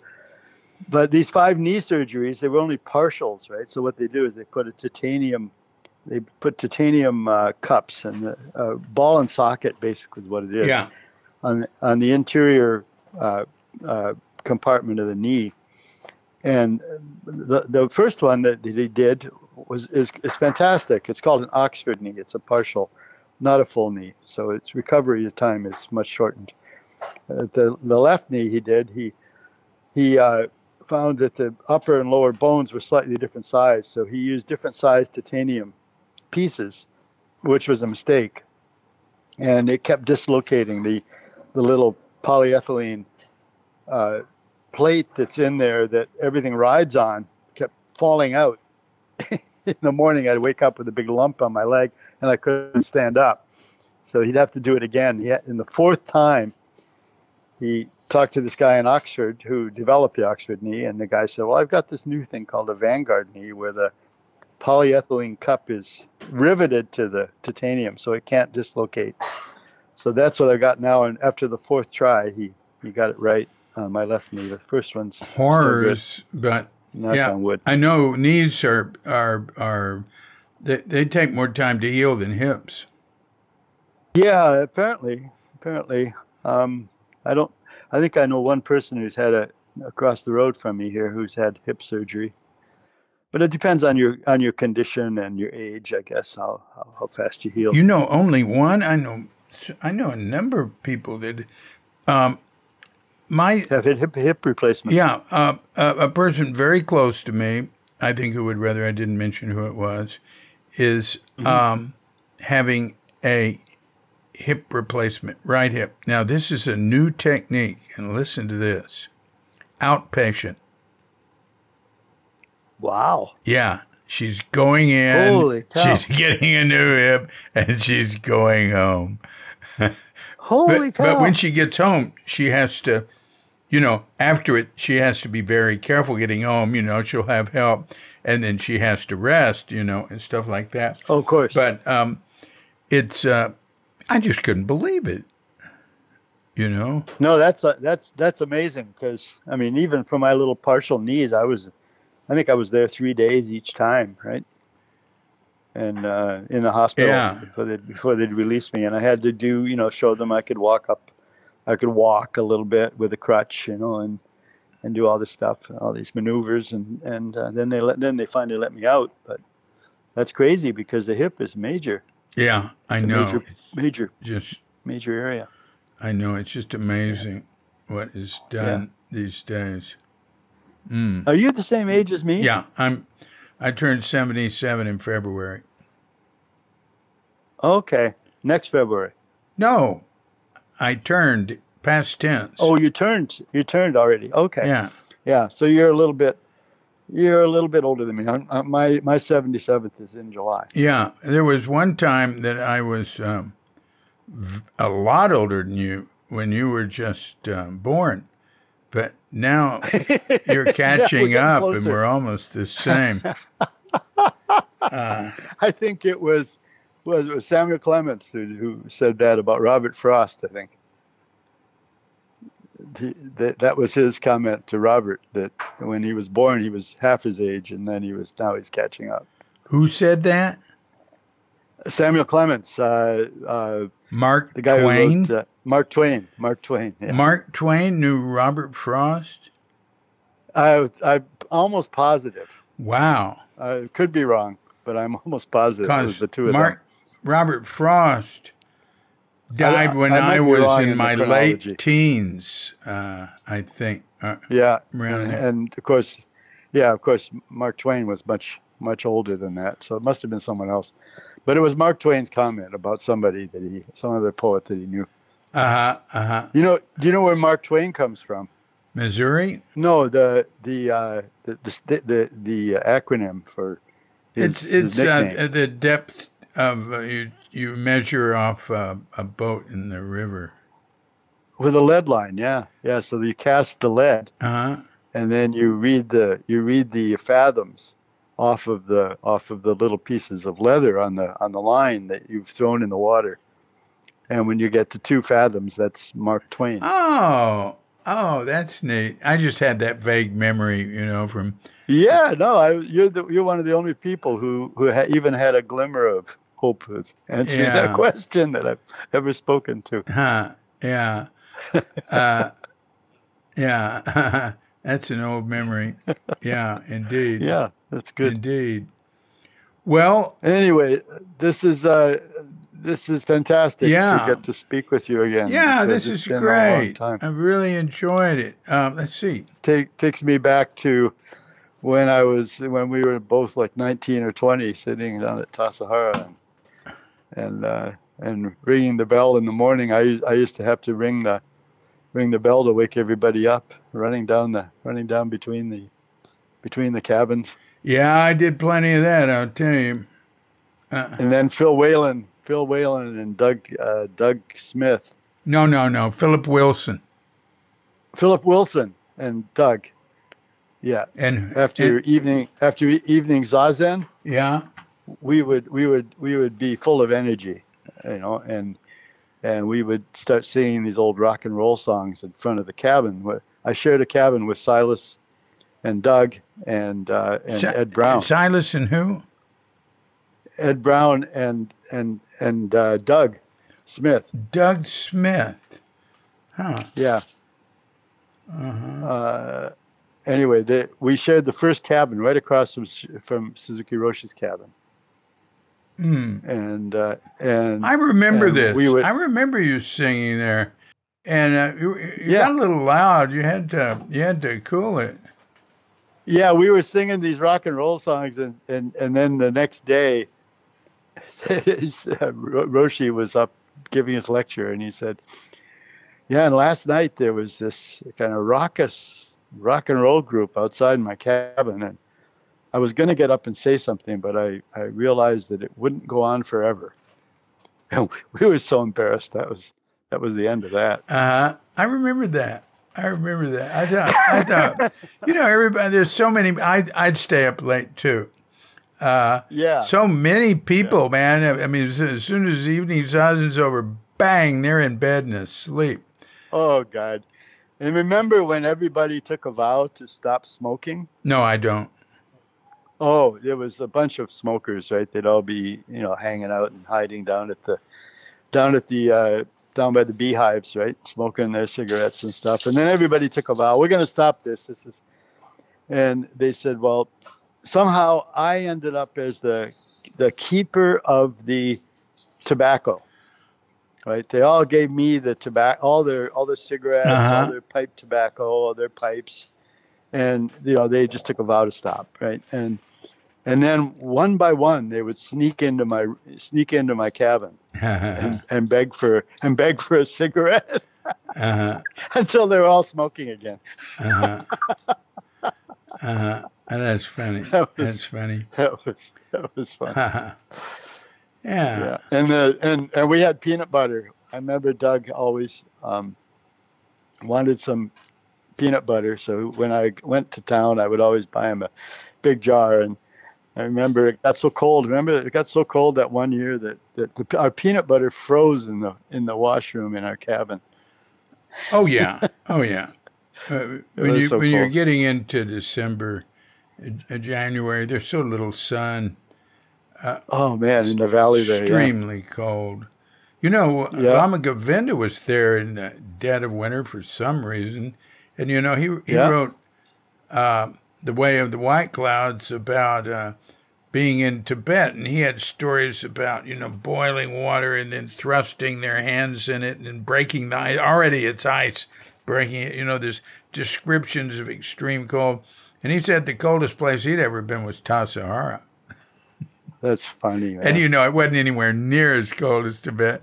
It was the conditions, and Yeah, Everything. the humidity and stuff. Yeah, everything. Yeah. Yeah. Yeah, I remember. I remember in the way of the White Cloud, he was talking about you know the guy riding horseback in the mountains in Tibet, and one side of your body would be getting frostbitten in the shade, the other side is getting sunburned in the sun. Oh. Huh. Huh. yeah. Anyway, up here it's the same. I mean, I, you know, I sail offshore. I teach offshore sailors. You know, I've got a one of my students now. She just bought a big offshore boat, and she's taken off single-handed after my instructions for the last eight years, and she's going around the world. There's an 80-year-old woman who just came back to Victoria. She's one of my students. She sailed unassisted around the world at 80. Oh no, And- you're kidding me.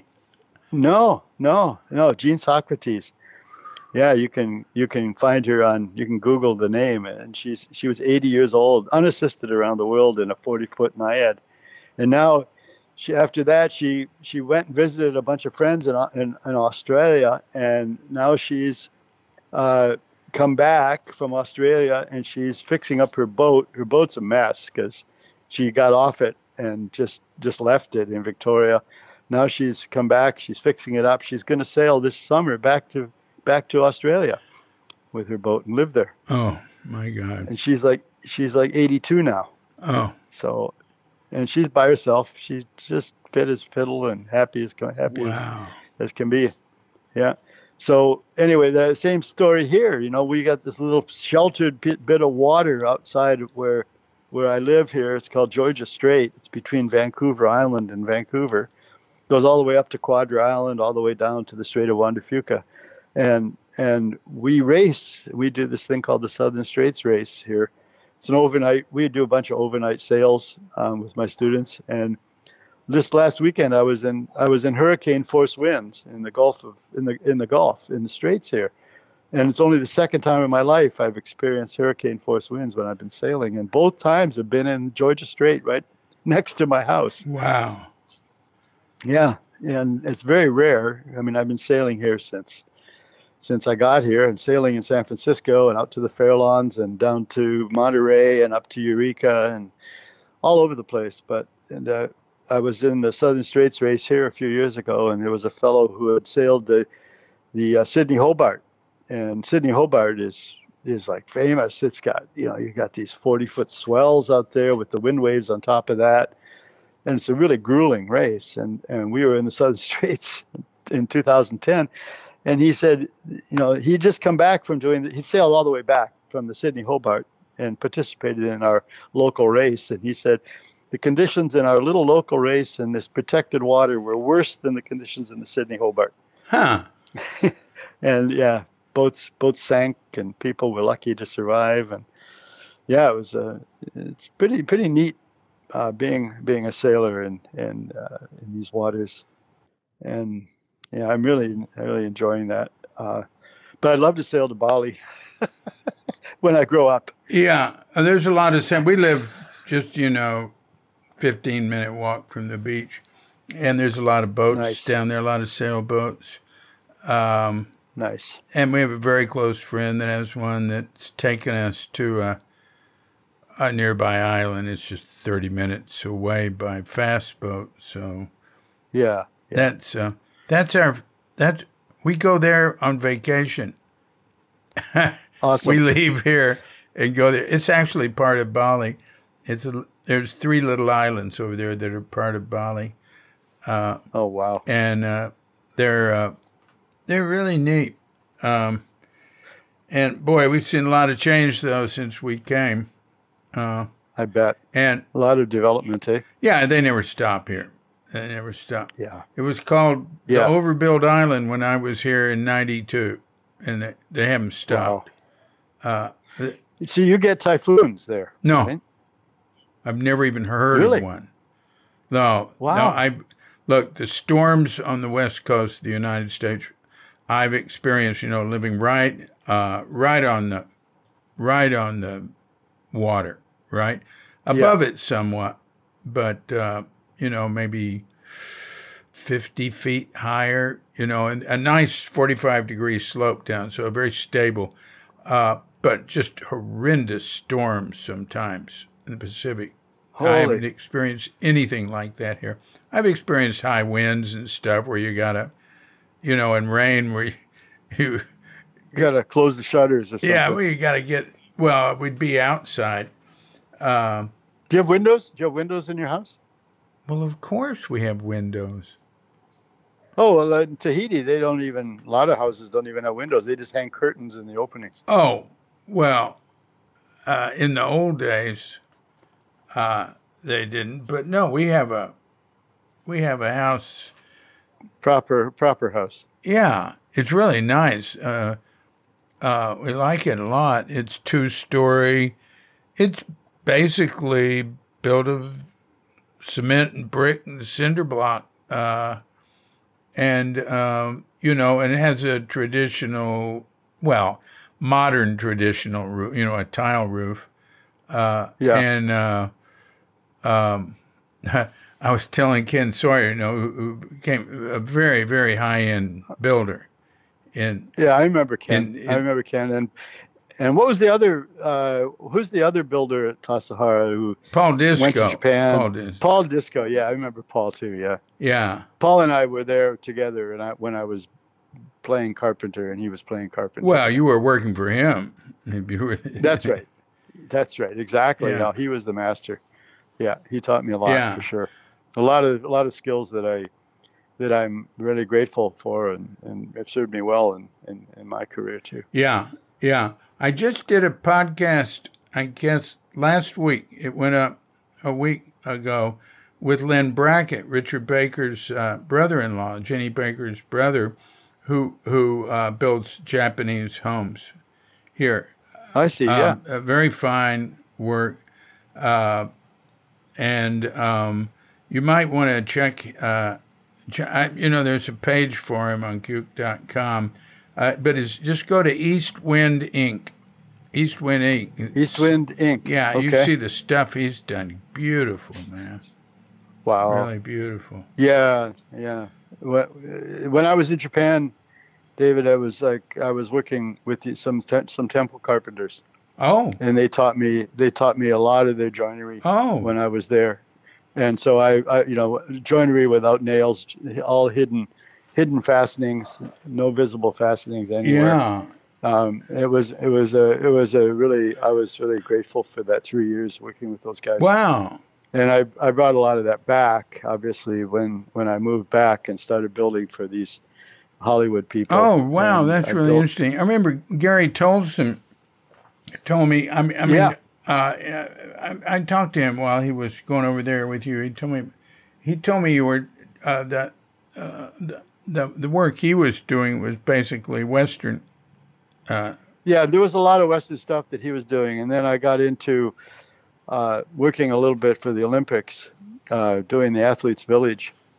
That was a funny that was a funny time. I was there. We got a we got a big container of of uh, of uh, uh, gas fireplaces for the athletes village. Because of course everybody it was a it was a winter olympics. So everybody all the westerners needed a fireplace so they had to put a fireplace in every one of the one of the accommodations so we had 200 gas fireplaces delivered to nagano they came from seattle in a container and I look, I opened the container and looked at them, and they all said NG on the box, right, which is natural gas. And I, I looked at uh, my supervisor, the Japanese guy, and I said, "You guys don't use natural gas here." And he said, "No, no, no, no, no." And I knew that because from cooking, it was like jet fuel. It was like bu- butane and propane and natural gas. And Uh-huh. It was a mixture of a mixture of of of, of gas gases.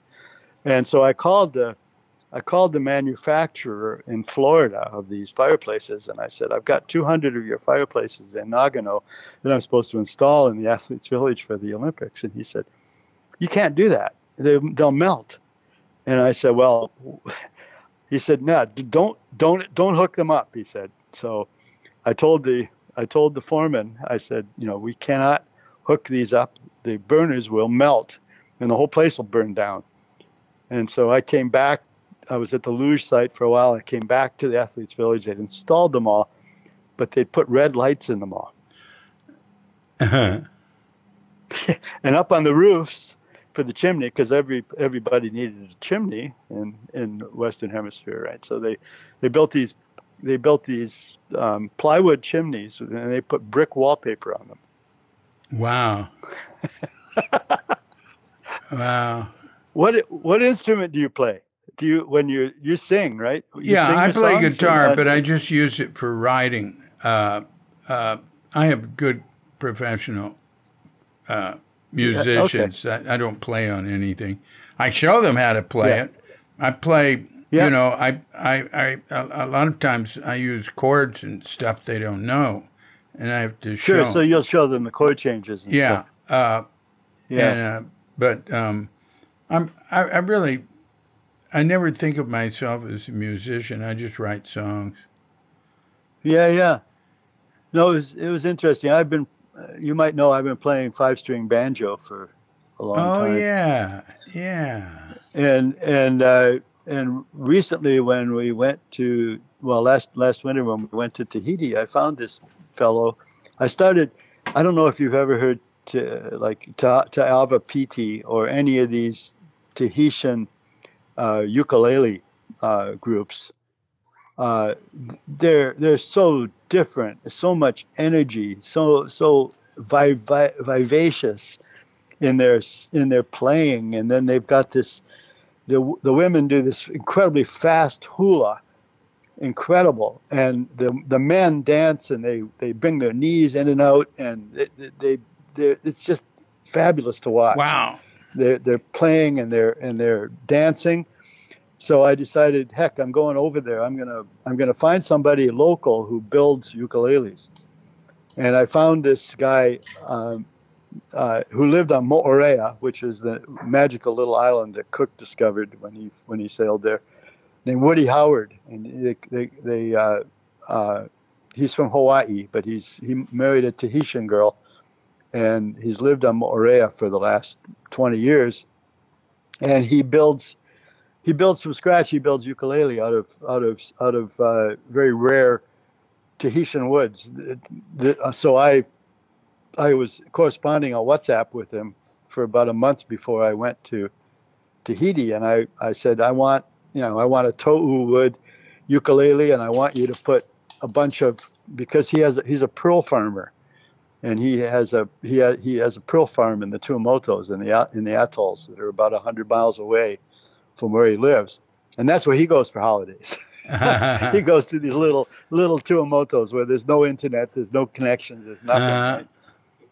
So he built me this magical magical. I'll send you a picture of it. This magical ukulele with these teardrop, um, uh, like like pearls all over the front of it out of this book match toe wood, and and uh, it was great. I, I, the first day we got we sailed there. We sailed in, took our dinghy ashore. It was pouring down rain. I had a big big poncho on and uh, and and went to his little shop and and and uh, picked up this ukulele and then we took it on our sailing adventures over to Huahine, which is this magical little island where hardly anybody ever goes and we anchored in, in this wonderful beach at the south end of of, of Huahine Iti, and we went ashore and got and rented a bungalow for a few days. Got off the boat, walked down the beach on Christmas Day with Masami, and there was this whole family, like three generations of people from Huahine, locals, and they were they were singing and playing this incredible ukulele music. There, there were four guys who had ukuleles. Two guys had had uh, um, guitars, and one guy had a washtub bass. The, the grandfather had the washtub bass, Hmm.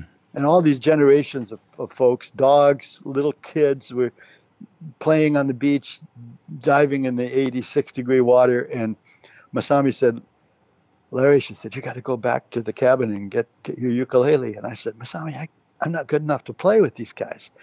She said, oh, come on. So I went back to the cabin, brought my ukulele down the beach, and jammed with these folks for most of the afternoon, playing Bob Marley songs and their all their local songs. And oh, I swear to God, it was, it was unforgettable Hmm. and I brought so then I went back to Moorea. We sailed back to Moorea on a on a return to Tahiti, and I went back to Woody's place. His daughter was there, beautiful, beautiful Tahitian girl.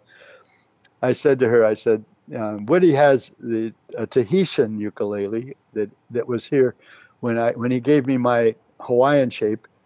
Tahitian ukuleles are totally phenomenally different. They're really high pitched and they play them at a lightning fast speed. And I said, I'd like to buy that one to add to the one that I already purchased. So she went into the shop and she said, No, I think he must have taken it to the Tuamotus because he went there on holiday. But here's a hybrid that is very similar. So I said, Okay, I'll buy that one. So I bought the hybrid to bring back home. And of course, on Air Tahiti Nui, you can the, you can check in your baggage, and your baggage includes a ukulele. You can have your baggage plus a ukulele as a carry-on.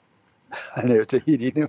they don't say guitars, they say or violins. They just say ukuleles. And so my wife brought a ukulele back, and I brought one back, and you know I've been playing it for hours every day since I returned. oh wow! And trying to try, and my wife can sing the the Tahitian songs now, and I'm trying to learn the words. Oh, my god! I- so when we go back, we'll we'll be able to play with these folks again. that is very impressive. Wow! it's just so fun, man. Wow!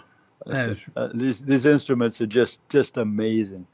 It would they cost me about, I think it was about eight hundred U.S. for each one of them. wow! But, uh, you know, they're they they would sell for four times that here. Uh huh! Uh huh! Yeah. Uh huh! yeah, yeah, Yeah. So Hmm. they're hanging on my wall next to my surfboard. Hmm. Well, pick up some more and sell them when you get back. Oh, the funny thing is about the uh, because when when he came back from the Tuamotus, I called him and I said, "Thank you. Your daughter sold me the the hybrid that you built," and he said, "Oh, that was you that bought it." This is all on WhatsApp, right? He said, "Oh, that was you that bought it because I built that for a French lady who had to leave before she could pick it up." And I was going to send it to her, but now I'll have to make her another one.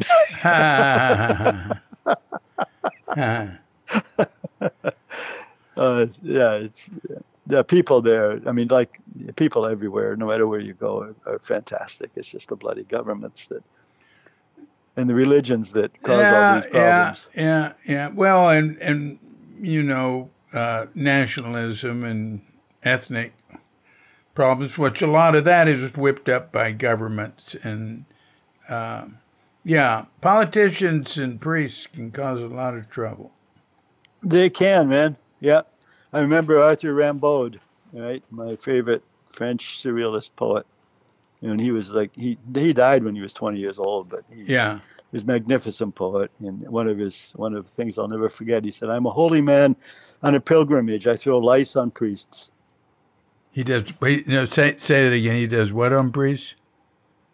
He said, "I'm a holy man on a pilgrimage. I throw lice on priests." Oh,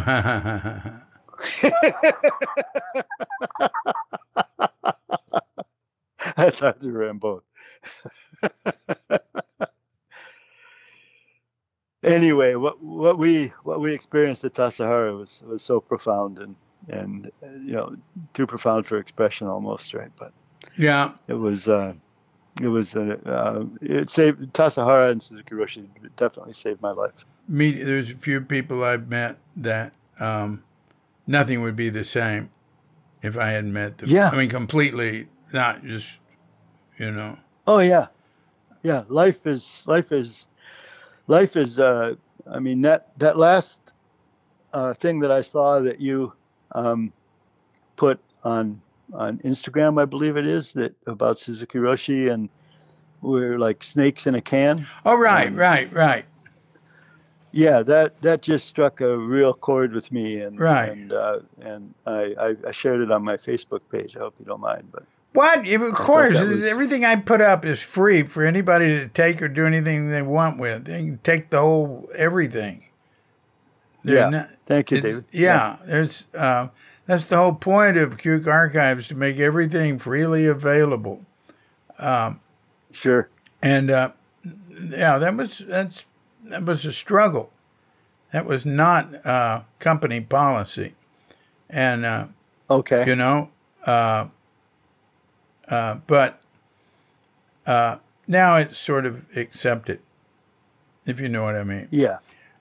yeah. Uh, and uh, yeah,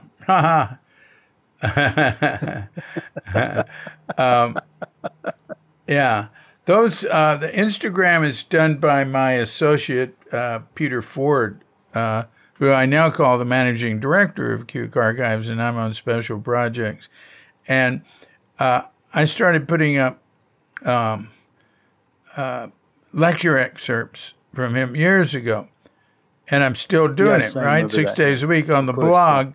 But I'm a lot messier, and I and I I'll put all sorts of stuff up there. Uh, Peter Yeah. went back to when I first started and used those for the Instagram, which instantly was something my wife uh, uh, kept telling us do Instagram. You know, that's what people are doing these days. And so finally, yeah. we did it. He did it. He's really good at, Sure. at um, technical things and getting things done. He's yeah, amazing. Uh, and um, but he He's did a much States? better job. He did a he presents them much smoother. He, d- he does you know he'll edit them more. He's more selective. Uh, and uh, he puts a picture every time. He puts a lot into it. He does it seven days a week, and that's only one thing he does. We're working on. Uh, uh, he's working a lot on uh, uh, on Suzuki lectures. He just did a light edit.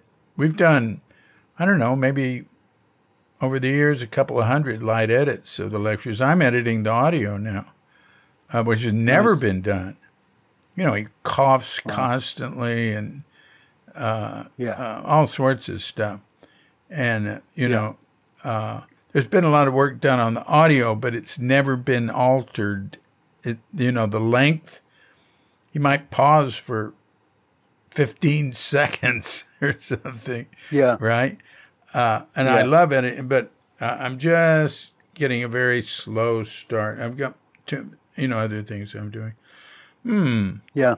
Well, No, I learned I learned I learned so much from from Roshi and my only regret, if there is any regret, is that I was so young at the time that I was kind of awestruck all the time mhm. instead of being instead of having you know just being his friend uh, and even when I was with him it was it was I was on pins and needles all the time trying to figure out you know um, what you know not to not to do a, a misstep where he would think I was just a goofy kid well, that's you know, good. that's and, good. That's better than being a friend. you know yeah yeah yeah you know, Yeah. I mean no, it happened. It Yeah. happened at the right time, and uh, exactly you know? and then and then of course there's that moment when when you see into his being when you become him and he inhabits you forever and that's that's what eventually happened um, and you know uh, you know there's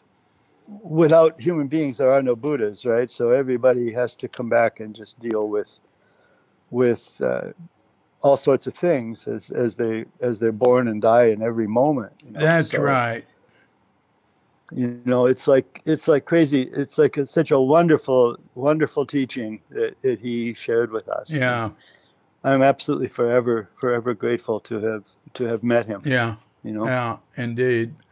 Uh, yeah, I love uh, talking to people uh, who were there, and and actually people who weren't there who've been very affected by him and by his students and by just the waves that have come out from that. Uh, yeah. Yeah. So many people he touched with his with his first book zen mind beginner's mind. I mean it's it's i've still got the first edition of that book oh wow! It's all rag, ragged and and Wow. the ears are gone and but you know I've given so many of those away. I keep just buying them and keeping them in my library to give them to folks Yeah, as, they, hey, as they appear in my life. by the 50th anniversary edition, uh, I wrote the afterword for it. I wrote the afterword for the 40th and the 50th. The f- Oh, wonderful. the- okay, I will do the that. 50th, I knew I'd learned a lot more than from the 40th. Uh, Yes. And and also keep making, believe it or not, corrections to the book. Nice. There were these Awesome. there were these Russian guys that translated it, and they were in constant touch with me, and they were going. You know, I have the original lectures on uh, Yes. on Q, on ShunryuSuzuki.com, uh, and I think except for two of them, and um, uh, and we've only got a few audio tapes. A few were just discovered, but uh, the the transcripts were obviously, um, and and we can see it in the uh, uh, from the audio tapes we've got. We're very close to verbatim, um, and they'd go back and read uh, the the original transcript, compare it to what there was, and they've made a few you know some some really interesting corrections. And uh, i made some corrections in the 2001 i mean the uh the you know I, I got richard baker to change his introduction or forward and, and, and not say that suzuki led a pacifist movement in japan during the war which would have been Yeah. absolutely impossible Sure. and um, and I said what he did was very noble and and remarkable, and the people who were with him uh, continued meeting uh, together, uh, but not a pacifist movement, no. And uh, and No. you know the wrong year for his birth, and uh, the Russian guys though pointed out that the height of the waterfall was wrong in Nirvana, the waterfall uh, and they made they found every little tiny detail you can imagine. They made, uh, and it's all it's all recorded on uh, Z- uh, zmbm.net. All the changes Okay. that have happened in their notes, and uh, uh, anyway, So this 50th edition that you speak of, that's that's available with through Shambhala. oh, of course, yeah, it's Okay. their pr- I had it's no idea. their premium version of it. Yeah. Uh, Fabulous. yeah, I'll I'll I'll I'll look at it today. yeah, I'll look for it today for sure. yeah, yeah, uh, yeah. So if we come to Bali, um, we'll we'll definitely look you up. Oh yeah, And, yeah. uh, we can we can discuss that uh, with uh, email. in depth. Yeah, In depth, yeah. uh, and and yeah, we'll do I uh, do some yoga and do some do some sitting with you and play some music. I'd love to. I'd love to meet your musician friends. I'll bring my Tibetan uh, Tahitian ukulele. oh, along. do do. Uh, yeah, we can. Probably, you know, I never jam. No, We just practice for recording. I'm never. I'm not a jammer. I'm not a. I Yeah. don't play with other people. I mean, I can, but and I yeah, don't. but you don't. Uh, no, I'm no fun. You're a poet. You're a poet. You're a great poet. Katrina, you know, will say, "Oh, there's a party. Bring your guitar." I say, "No, I don't do that, Katrina. I used to when I was younger." yeah. Uh, uh, but Yeah. um, yeah, um, but If you had been in this, on this beach in Tahiti with this family, you would play with them Yeah. because they were just full of joy. yeah, joy. sure, I can I can do it like that. But you know, basically, music I like to hear like that is is better than what I do. There's all sorts of Sure. music I like to hear. I don't I don't really write and make the music I like to hear best. I mean, it's cool. I, what I do is really fun. It's neat. But I like jazz, and um, uh, you know, I grew up around classical music, and there's all sorts of great music. I mean, it's beyond my abilities. Sure. But you know, there's um, uh, different styles. yeah, yeah. Uh, yeah, yeah. So you can see, uh, you look at, I don't know if you ever do Facebook, but you I, I'm on I- my Facebook, every day. on my Facebook page, David, there's a uh, while we were we did a we, we sent a whole bunch of photos from from our Tahitian experience, uh, uh, because it was the water, the water was cobalt blue. It was electric. oh, that's cobalt blue. wonderful. It was just so friggin' amazing. And then there's pictures of with a boat sitting on the water inside the lagoon, you couldn't tell if it was levitating because the water and the sky were, were one. It was the colors were just intermingled, transformed uh, into into one. Yeah. And and so and and also there's a video, short video there of me on, with these with this family and Masami in her bikini hugging these dogs, these stray dogs that were just that, that happened to appear on the scene with this family, Huh. and it's just. It's, it's just Huh. you'll, you'll love it. You'd, you'd you'd like to. Yeah, I think you'd You, you'd have to go to other islands to see water like that here.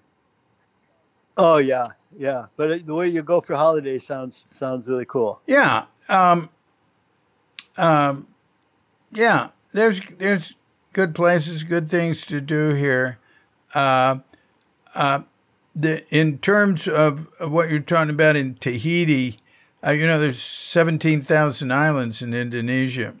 Uh, of course, yes. zillions of them are not inhabited, but there's other places. Uh, uh, you could go. Um, uh, there's one in particular I have in mind uh, that where it's supposed to be incredible and just incredible snorkeling and diving.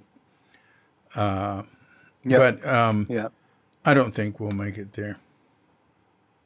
All right. Yeah. Uh, we could, we could, uh, it's, but mm, nah, I don't know.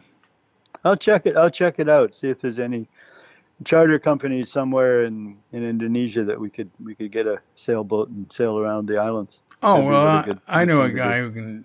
You know, I have a very close friend who has a, a really nice sailboat. He he'd probably know, but probably just find out online best. Oh yeah, for sure. You know. Yeah. Uh, Yeah. yeah. Also, I'm not into boats. No. To, no. to me, the, Well, the I'm- thing I want to do when I'm on a boat is get off it.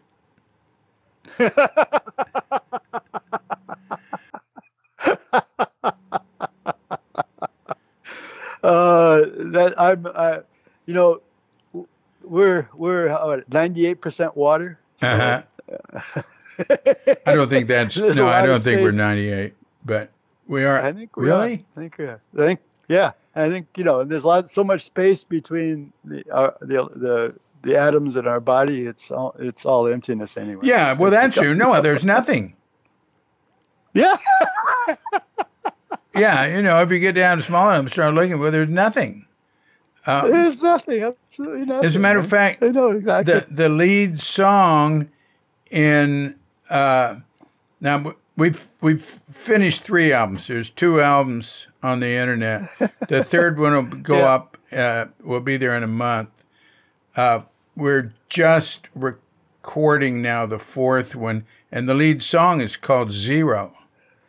Uh, and you know the the tagline, I guess, in it is zeros where we started and zeros where we're off. Wonderful.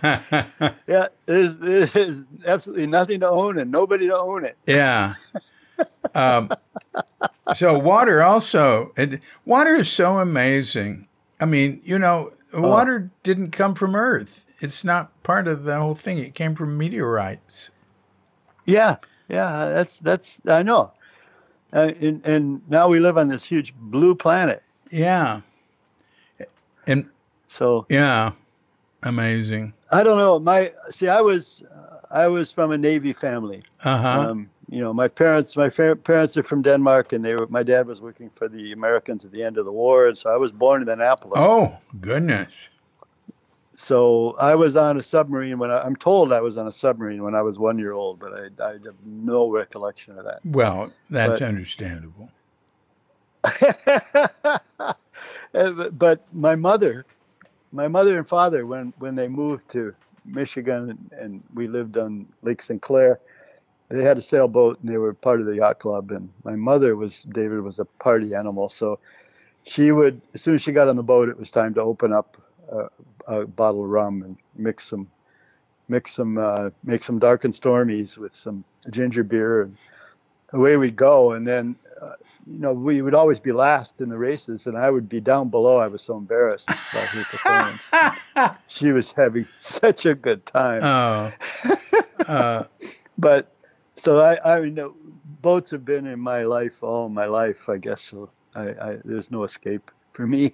wow, wow, yeah. No, I have So that's why- lots of friends. Uh, my, my uh, one of my very very closest friends, uh, who will probably listen to this and, and appreciate greatly. He sails on the bay. Uh, he was, you know, he was my agent, and I don't know. I, there was really nobody closer. Uh, uh, and um, uh, you know, he wanted to take me out of the bay, and I said, yeah, because he he was going like every weekend. He has a nice sailboat.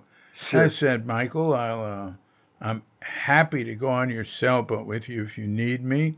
Anytime you need me, I will be there. But if you But don't need me, I'd rather not. Uh, It's human nature, David, to avoid Yeah. suffering. But finally, yeah, finally, Katrinka and I went with him once, and it was wonderful. I loved it. We went under the Golden Gate Bridge, and I don't know if we went under the Bay Bridge. Maybe we went up to it and turned around.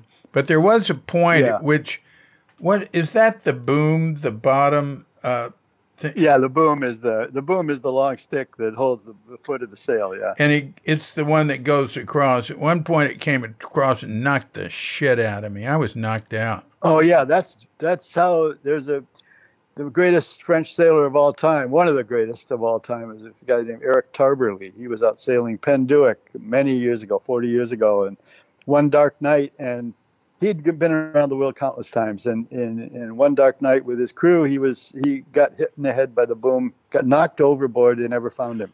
Oh my Yeah. gosh. So, so that's one of the first things I teach folks is there's this boom, you know, it's called boom for a good reason. Yeah, yeah, yeah. but but anyway, that's uh, yeah. My passion right now is uh, is is teaching um, celestial navigation. I've got I've got this guy. He, he's a physicist at the Quantum Institute at U- University of British Columbia, and he his his uh, car, his business card says PhD in physics and astronomy.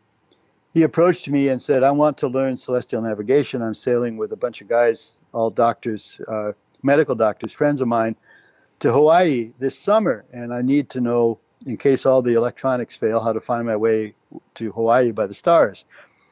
And I said, "Hey, man, your business card says you're a quantum physicist with a with a degree with a PhD in astronomy." He said, "No, no, no. That's just how they write it. I know absolutely zilch about astronomy." That's funny. Wow. Huh.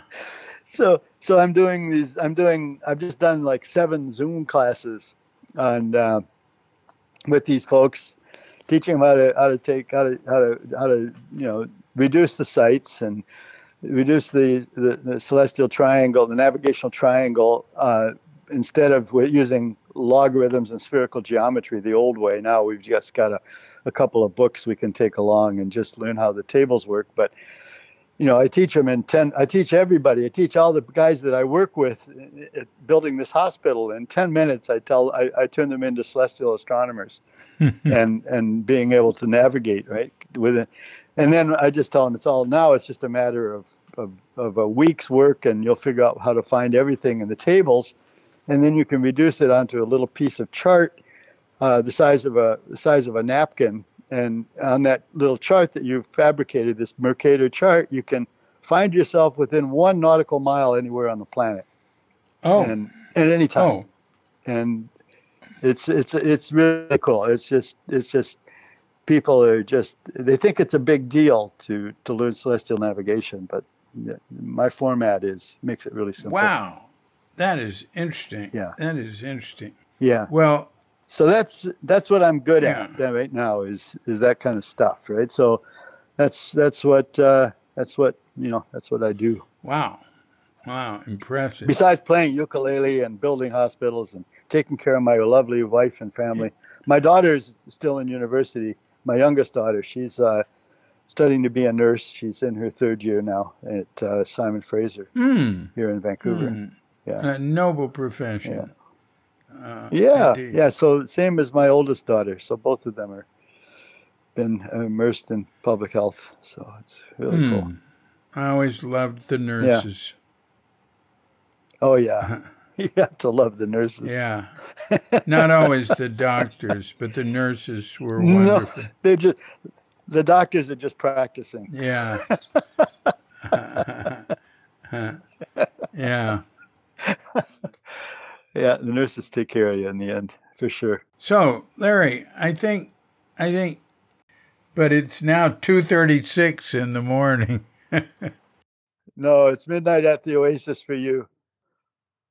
Yeah, yeah, and you know what, David? I've got a, I've got so much. I have. Uh, we're on holiday here. It's Easter weekend, and basically during the week, David, I work. I get to work at six o'clock in the morning. I get up at four thirty, do a little zazen, go to go fly off to work, and then I don't get home till five at night. So this this three day weekend I've got going on now. I've got my wife has got an endless supply of things I need to do. yeah, I've actually got a, a, a, a whole lot I need to do before my wife gets back from Ubud tomorrow.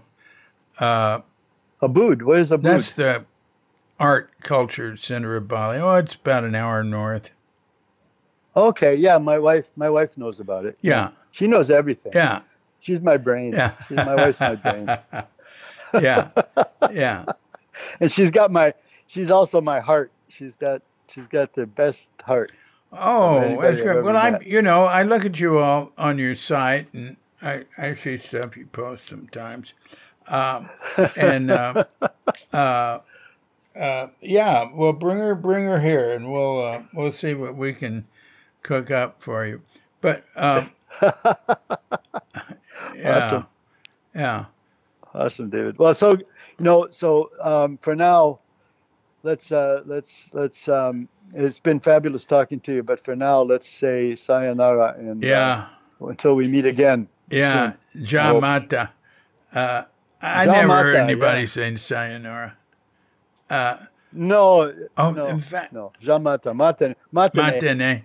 Uh, sayonara is like is I think it's more a, a more complete goodbye.